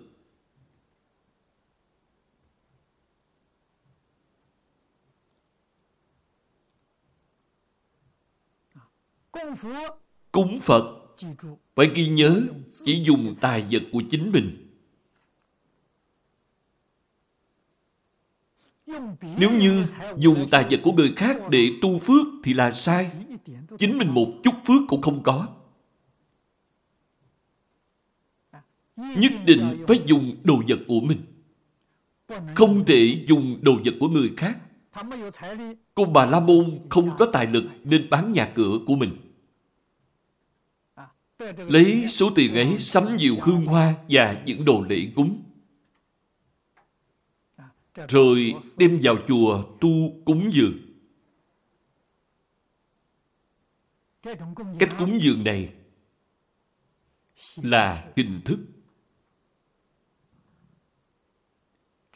Hình thức cúng dường này, ngày nay chúng ta xem thấy rất nhiều. Ai cũng biết. Hình thức cúng dường có hiệu quả hay không? Phải xem cách dụng tâm bên trong và ngoài của bạn. Có tương ứng hay không? Nếu trong và ngoài tương ứng thì có công đức. Nếu không tương ứng thì không có công đức.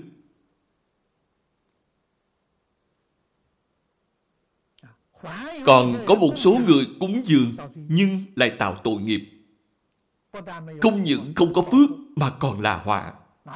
Cúng dường như thế nào? Đến trước mặt Phật Bồ Tát tu đại cúng dường. Cầu phát tài. Cầu thăng quan. Trước mặt Phật Bồ Tát hứa nguyện, nếu con được thăng quan, được phát tài, thì con sẽ quay lại cúng cho các ngài nhiều hơn nữa, đặt điều kiện với Phật Bồ Tát hối lộ xem Phật Bồ Tát như tham quan ô lại. Cách cúng dường như vậy không những không có phước, mà còn tạo ra vô lượng vô biên tội nghiệp. Nếu Ngài phù hộ cho con phát tài, con kiếm được một triệu, nhất định sẽ đem mười ngàn đến cúng dường cho Ngài.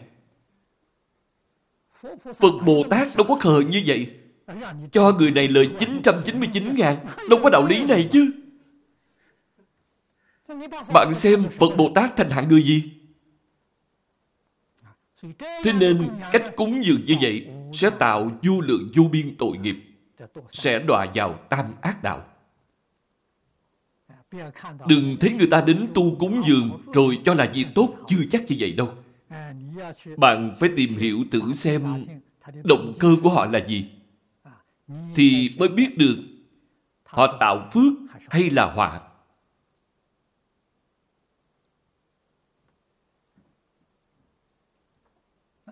Cúng dường như vậy xong, nhưng không được thăng quan, cũng không được phát tài, rồi quay lại oán trách Phật Bồ Tát.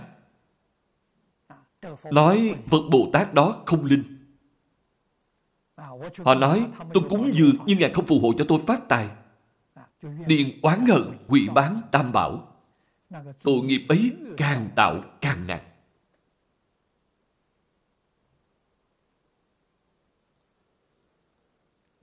Chúng ta hãy xem đoạn kinh tiếp theo. Kiến giác hoa định tự tại vương Như Lai, kỳ hình tượng tại nhất tự trung, tố họa oai dung, đoan nghiêm tất bị. Đây là nói về cô Bà La Môn. Đến chùa miếu cúng dường, cúng Phật. Phật không còn tại thế.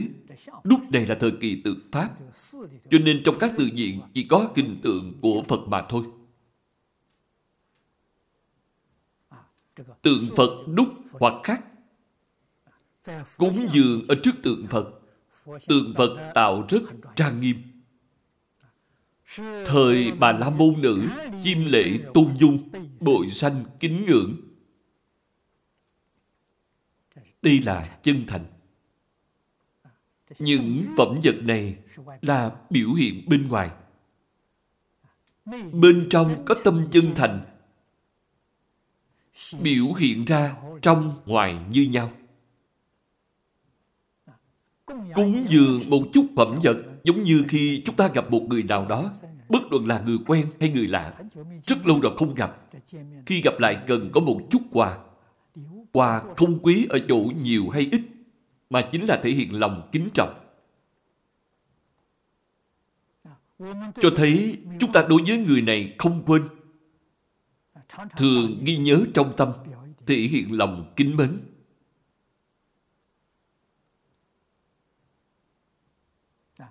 Cúng Phật mà còn vì mẹ tu phước. Thế nên tâm này càng chân thành, càng khẩn thiết. Lòng chí thành có thể cảm Phật bền ứng. Liền sanh ra cảm ứng đạo giao. Tư tự niệm ngôn, Phật danh đại giác, cụ nhất thiết trí. Nhược tại thế thời, ngã mậu tử hậu, thản lai vấn Phật, tất tri xứ sở. Đây là oán trách chính mình không đủ phước báo. Không sanh vào lúc Phật còn tại thế, mà sanh vào thời tượng Pháp. Phật không còn trụ ở đời. Nếu như Phật còn trụ ở đời, vì Phật có đại trí tuệ, đại thần thông. Nếu mình đến thưa hỏi Phật, sau khi mẹ mất đã sanh đến cõi nào, Phật nhất định sẽ nói cho mình biết.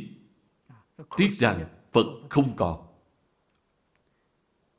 Trong tâm tự nghĩ thầm, nghĩ những điều này. Không nhất định là phải nói ra. Trong tâm có ý niệm này, cho thấy cô có lòng hiếu thảo, muốn giúp cho mẹ của mình thoát ly cổ nạn. Thời bà La Môn Nữ thùy khắp lương cửu, chim luyến như lai.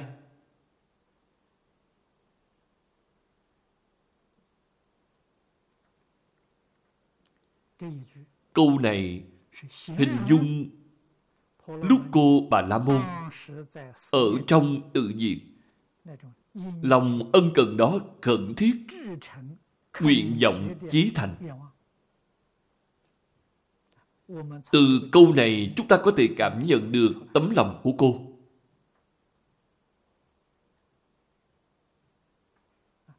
Chân thành biết bao, ân cần khẩn thiết biết bao.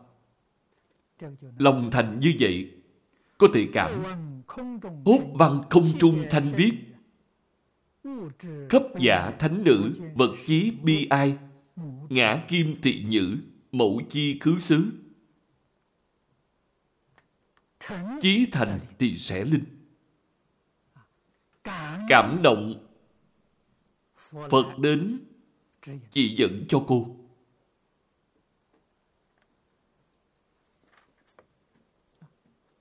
Bà La Môn Nữ, hiệp trưởng hướng không, nhi bạch không giết, thì hà thần đức, khoan ngã, ưu lượng, ngã từ thất mậu dĩ lai, trú giả ước luyến, du xứ khả vấn tri, mậu sanh giới.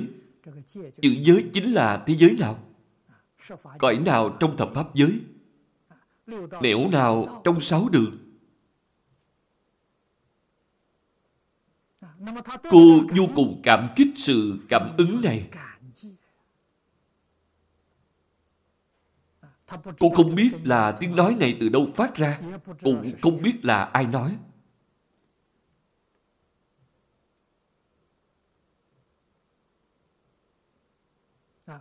Cho nên, cô chỉ biết hướng lên không trung. Âm thanh phát ra từ không trung, không nhìn thấy hình tướng, chỉ nghe thấy âm thanh. Là vị thần đức nào? Thời không trung hữu thanh, tái báo nữ viết, ngã thị, giữ sở chim lệ giả, quá khứ giác hoa định tự tài dương như lai. Kiến nhữ ức mẫu, bội ư thường tình, chúng sanh chi phận, cố lai cáo thị. Chủ này nói ra nguyên nhân vì sao lại có cảm ứng. Đây thực sự là người con gái hiếu thảo.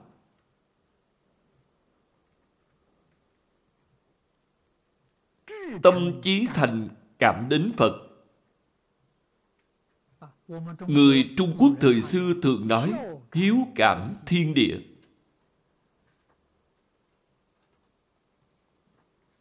Thế nên đã cảm động Phật đến chỉ thị cho cô, giúp viên mãn tâm nguyện cô.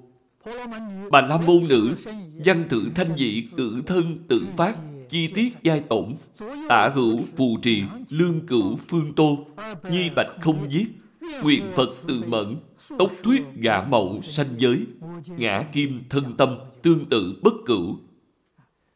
Biết được âm thanh này là âm thanh của Phật. Cảm động đến lễ lạy. Năm dốc sát đất. Cách lễ này là dùng toàn thân tiếp lễ. Cho nên sau khi lạy xuống, chân tay đều bị thương.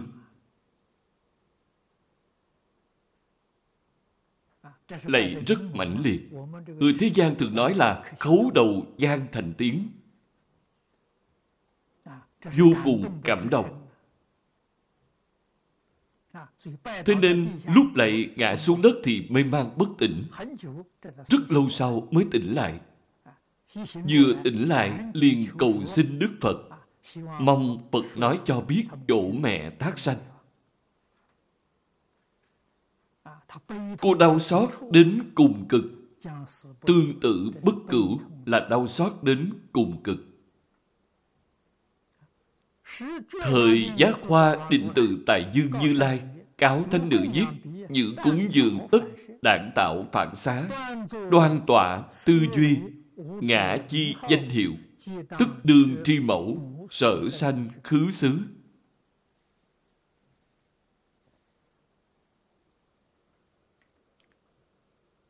Đức Phật không nói cho cô biết, không có trực tiếp nói cho cô biết hiện nay mẹ của cô đang ở chỗ nào. Mà dạy cô một phương pháp. Cô làm theo phương pháp này thì nhất định sẽ biết. Phương pháp gì vậy? Phương pháp niệm Phật.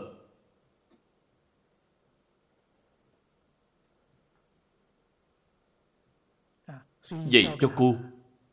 Sau khi cúng dường xong, hãy mau mau về nhà. Khi trở về, thì nhất tâm chấp trì danh hiệu. Cô hãy niệm giác hoa định tự tại dương như lai. Nhất tâm xưng niệm. Đoan tọa tư duy.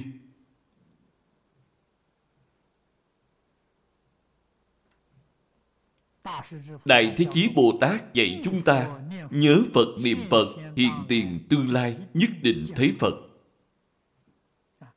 Tư duy chính là nhớ niệm. Không có nói miệng niệm. Dùng chữ tư duy, ý nghĩa này sâu.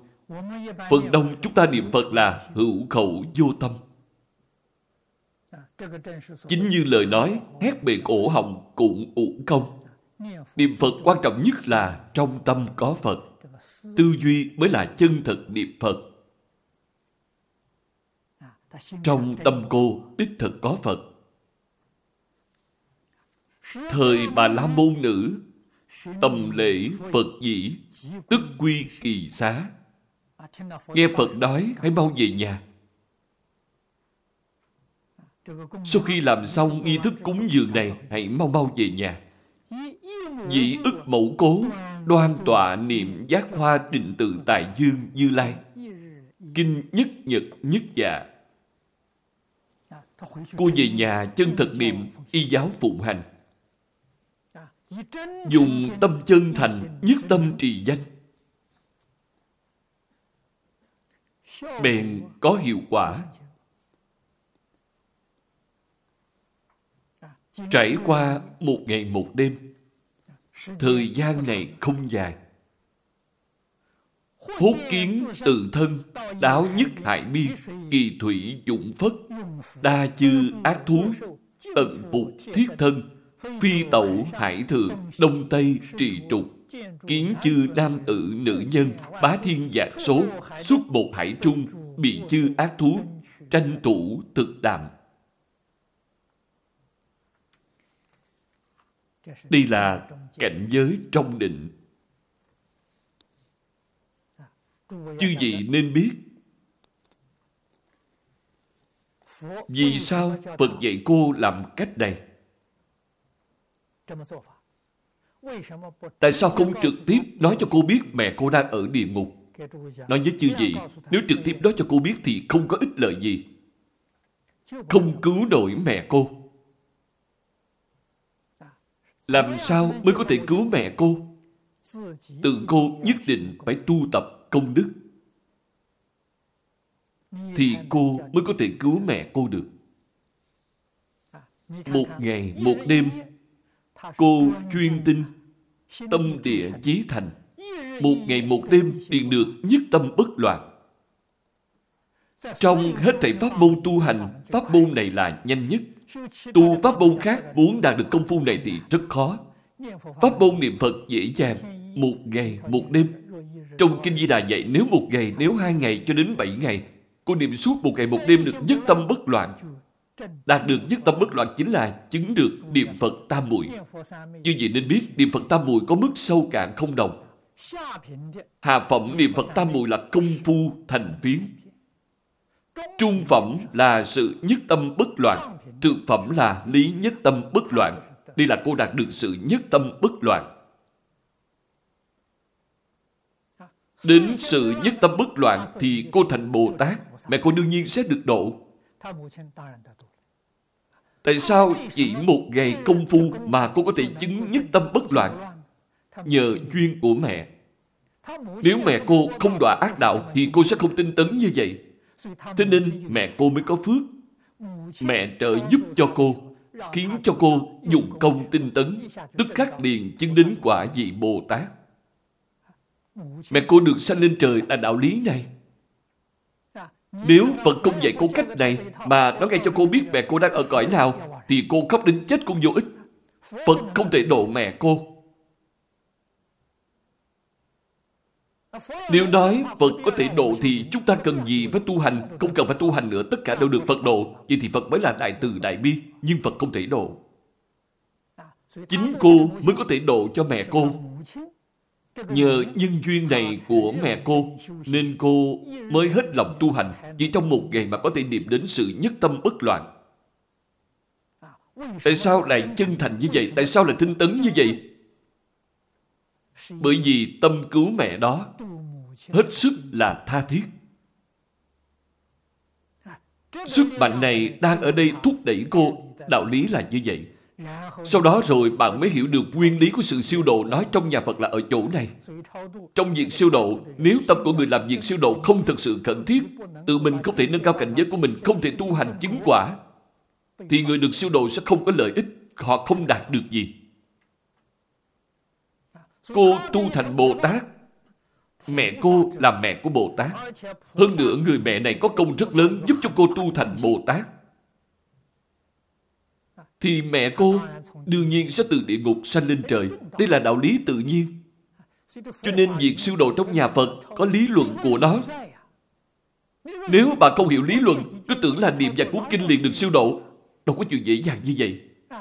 Còn có người ở thế gian tạo rất nhiều tội nghiệp, đến sau cùng tự mình cảm thấy lo sợ, đi tìm vài vị Pháp Sư đến tụng kinh tiêu tai cầu siêu. Siêu độ chẳng nổi, không có hiệu quả. Nhưng nói chung có làm vẫn tốt hơn không làm. Vẫn còn biết tìm vài vị Pháp Sư tụng kinh hồi hướng. Vẫn còn biết mình có tội. Nhưng phải biết tác dụng của cách làm này rất kém không giúp được gì. Chỉ có thể nói là trồng một chút thiện căn mà thôi. Không đạt được hiệu quả, phải làm như cô thánh nữ mới có hiệu quả. Thế nên, người con hiếu, nếu muốn siêu độ cho cha mẹ đã khuất, hoặc thân bằng quyến thuộc trong những đời trước, thì phải hiểu đạo lý này. Thịnh Pháp Sư tụng kinh siêu độ thì nhất định mình phải tham dự cùng. Tại sao vậy? Vì mình không quen thuộc nghi thức, không biết tụng. Nên phải tụng theo Pháp Sư. Ai siêu độ, tự mình siêu độ. Pháp Sư chỉ làm trợ duyên hướng dẫn cho bạn. Chính bạn phải sám hối từ chân tâm. Phải khế nhập cảnh giới. Vì thì người mất mà bạn muốn siêu độ đó mới thực sự được độ, thật sự được phước. Nếu như chỉ giao phó việc siêu độ này cho các vị Pháp Sư, còn chính mình ở đó xem như không có việc gì, vậy thì không có tác dụng. Một chút cảm ứng cũng không có. Thậm chí tôi đã từng gặp, lúc bấy giờ vừa mới học Phật chưa có xuất gia. Cũng chưa có quy y, mới tiếp xúc Phật Pháp. Có một hôm đi chơi, đi đến chùa tham quan. Đúng lúc trong chùa đang làm Phật sự, đại khái là siêu độ cho cha mẹ của một ông nọ. Pháp sư ở bên ngoài tụng kinh, người nhà ở bên trong cười nói đùa giỡn. Ở đó vui vẻ đánh bài mặt trượt. Sau khi tôi nhìn thấy rồi không còn hứng thú gì nữa. Giống việc gì vậy? Hình như cha mẹ chết đi là chuyện tốt, rất vui vẻ.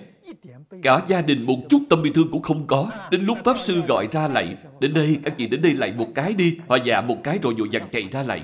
Họ lạy xong thì quay trở lại ngồi ngay vào bàn chơi tiếp, thật không đạt hệ thống gì. Người hiện nay không còn biết lễ nghĩa gì nữa, không hiểu chân tướng sự thật, vô cùng đáng thương. Đúng như trong kinh Phật gọi là kẻ đáng thương xót. Chúng ta phải thể hội ý nghĩa câu nói này của Phật. Tốt rồi, hôm nay thời gian đã hết. Chúng ta giảng đến đây thôi.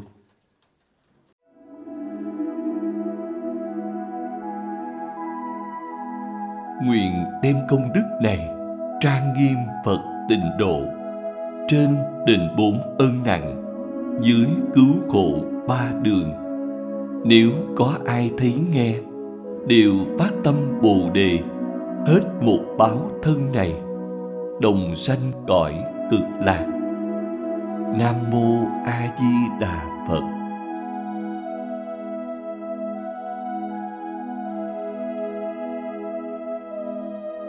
Ban biên dịch pháp âm tuyên lưu.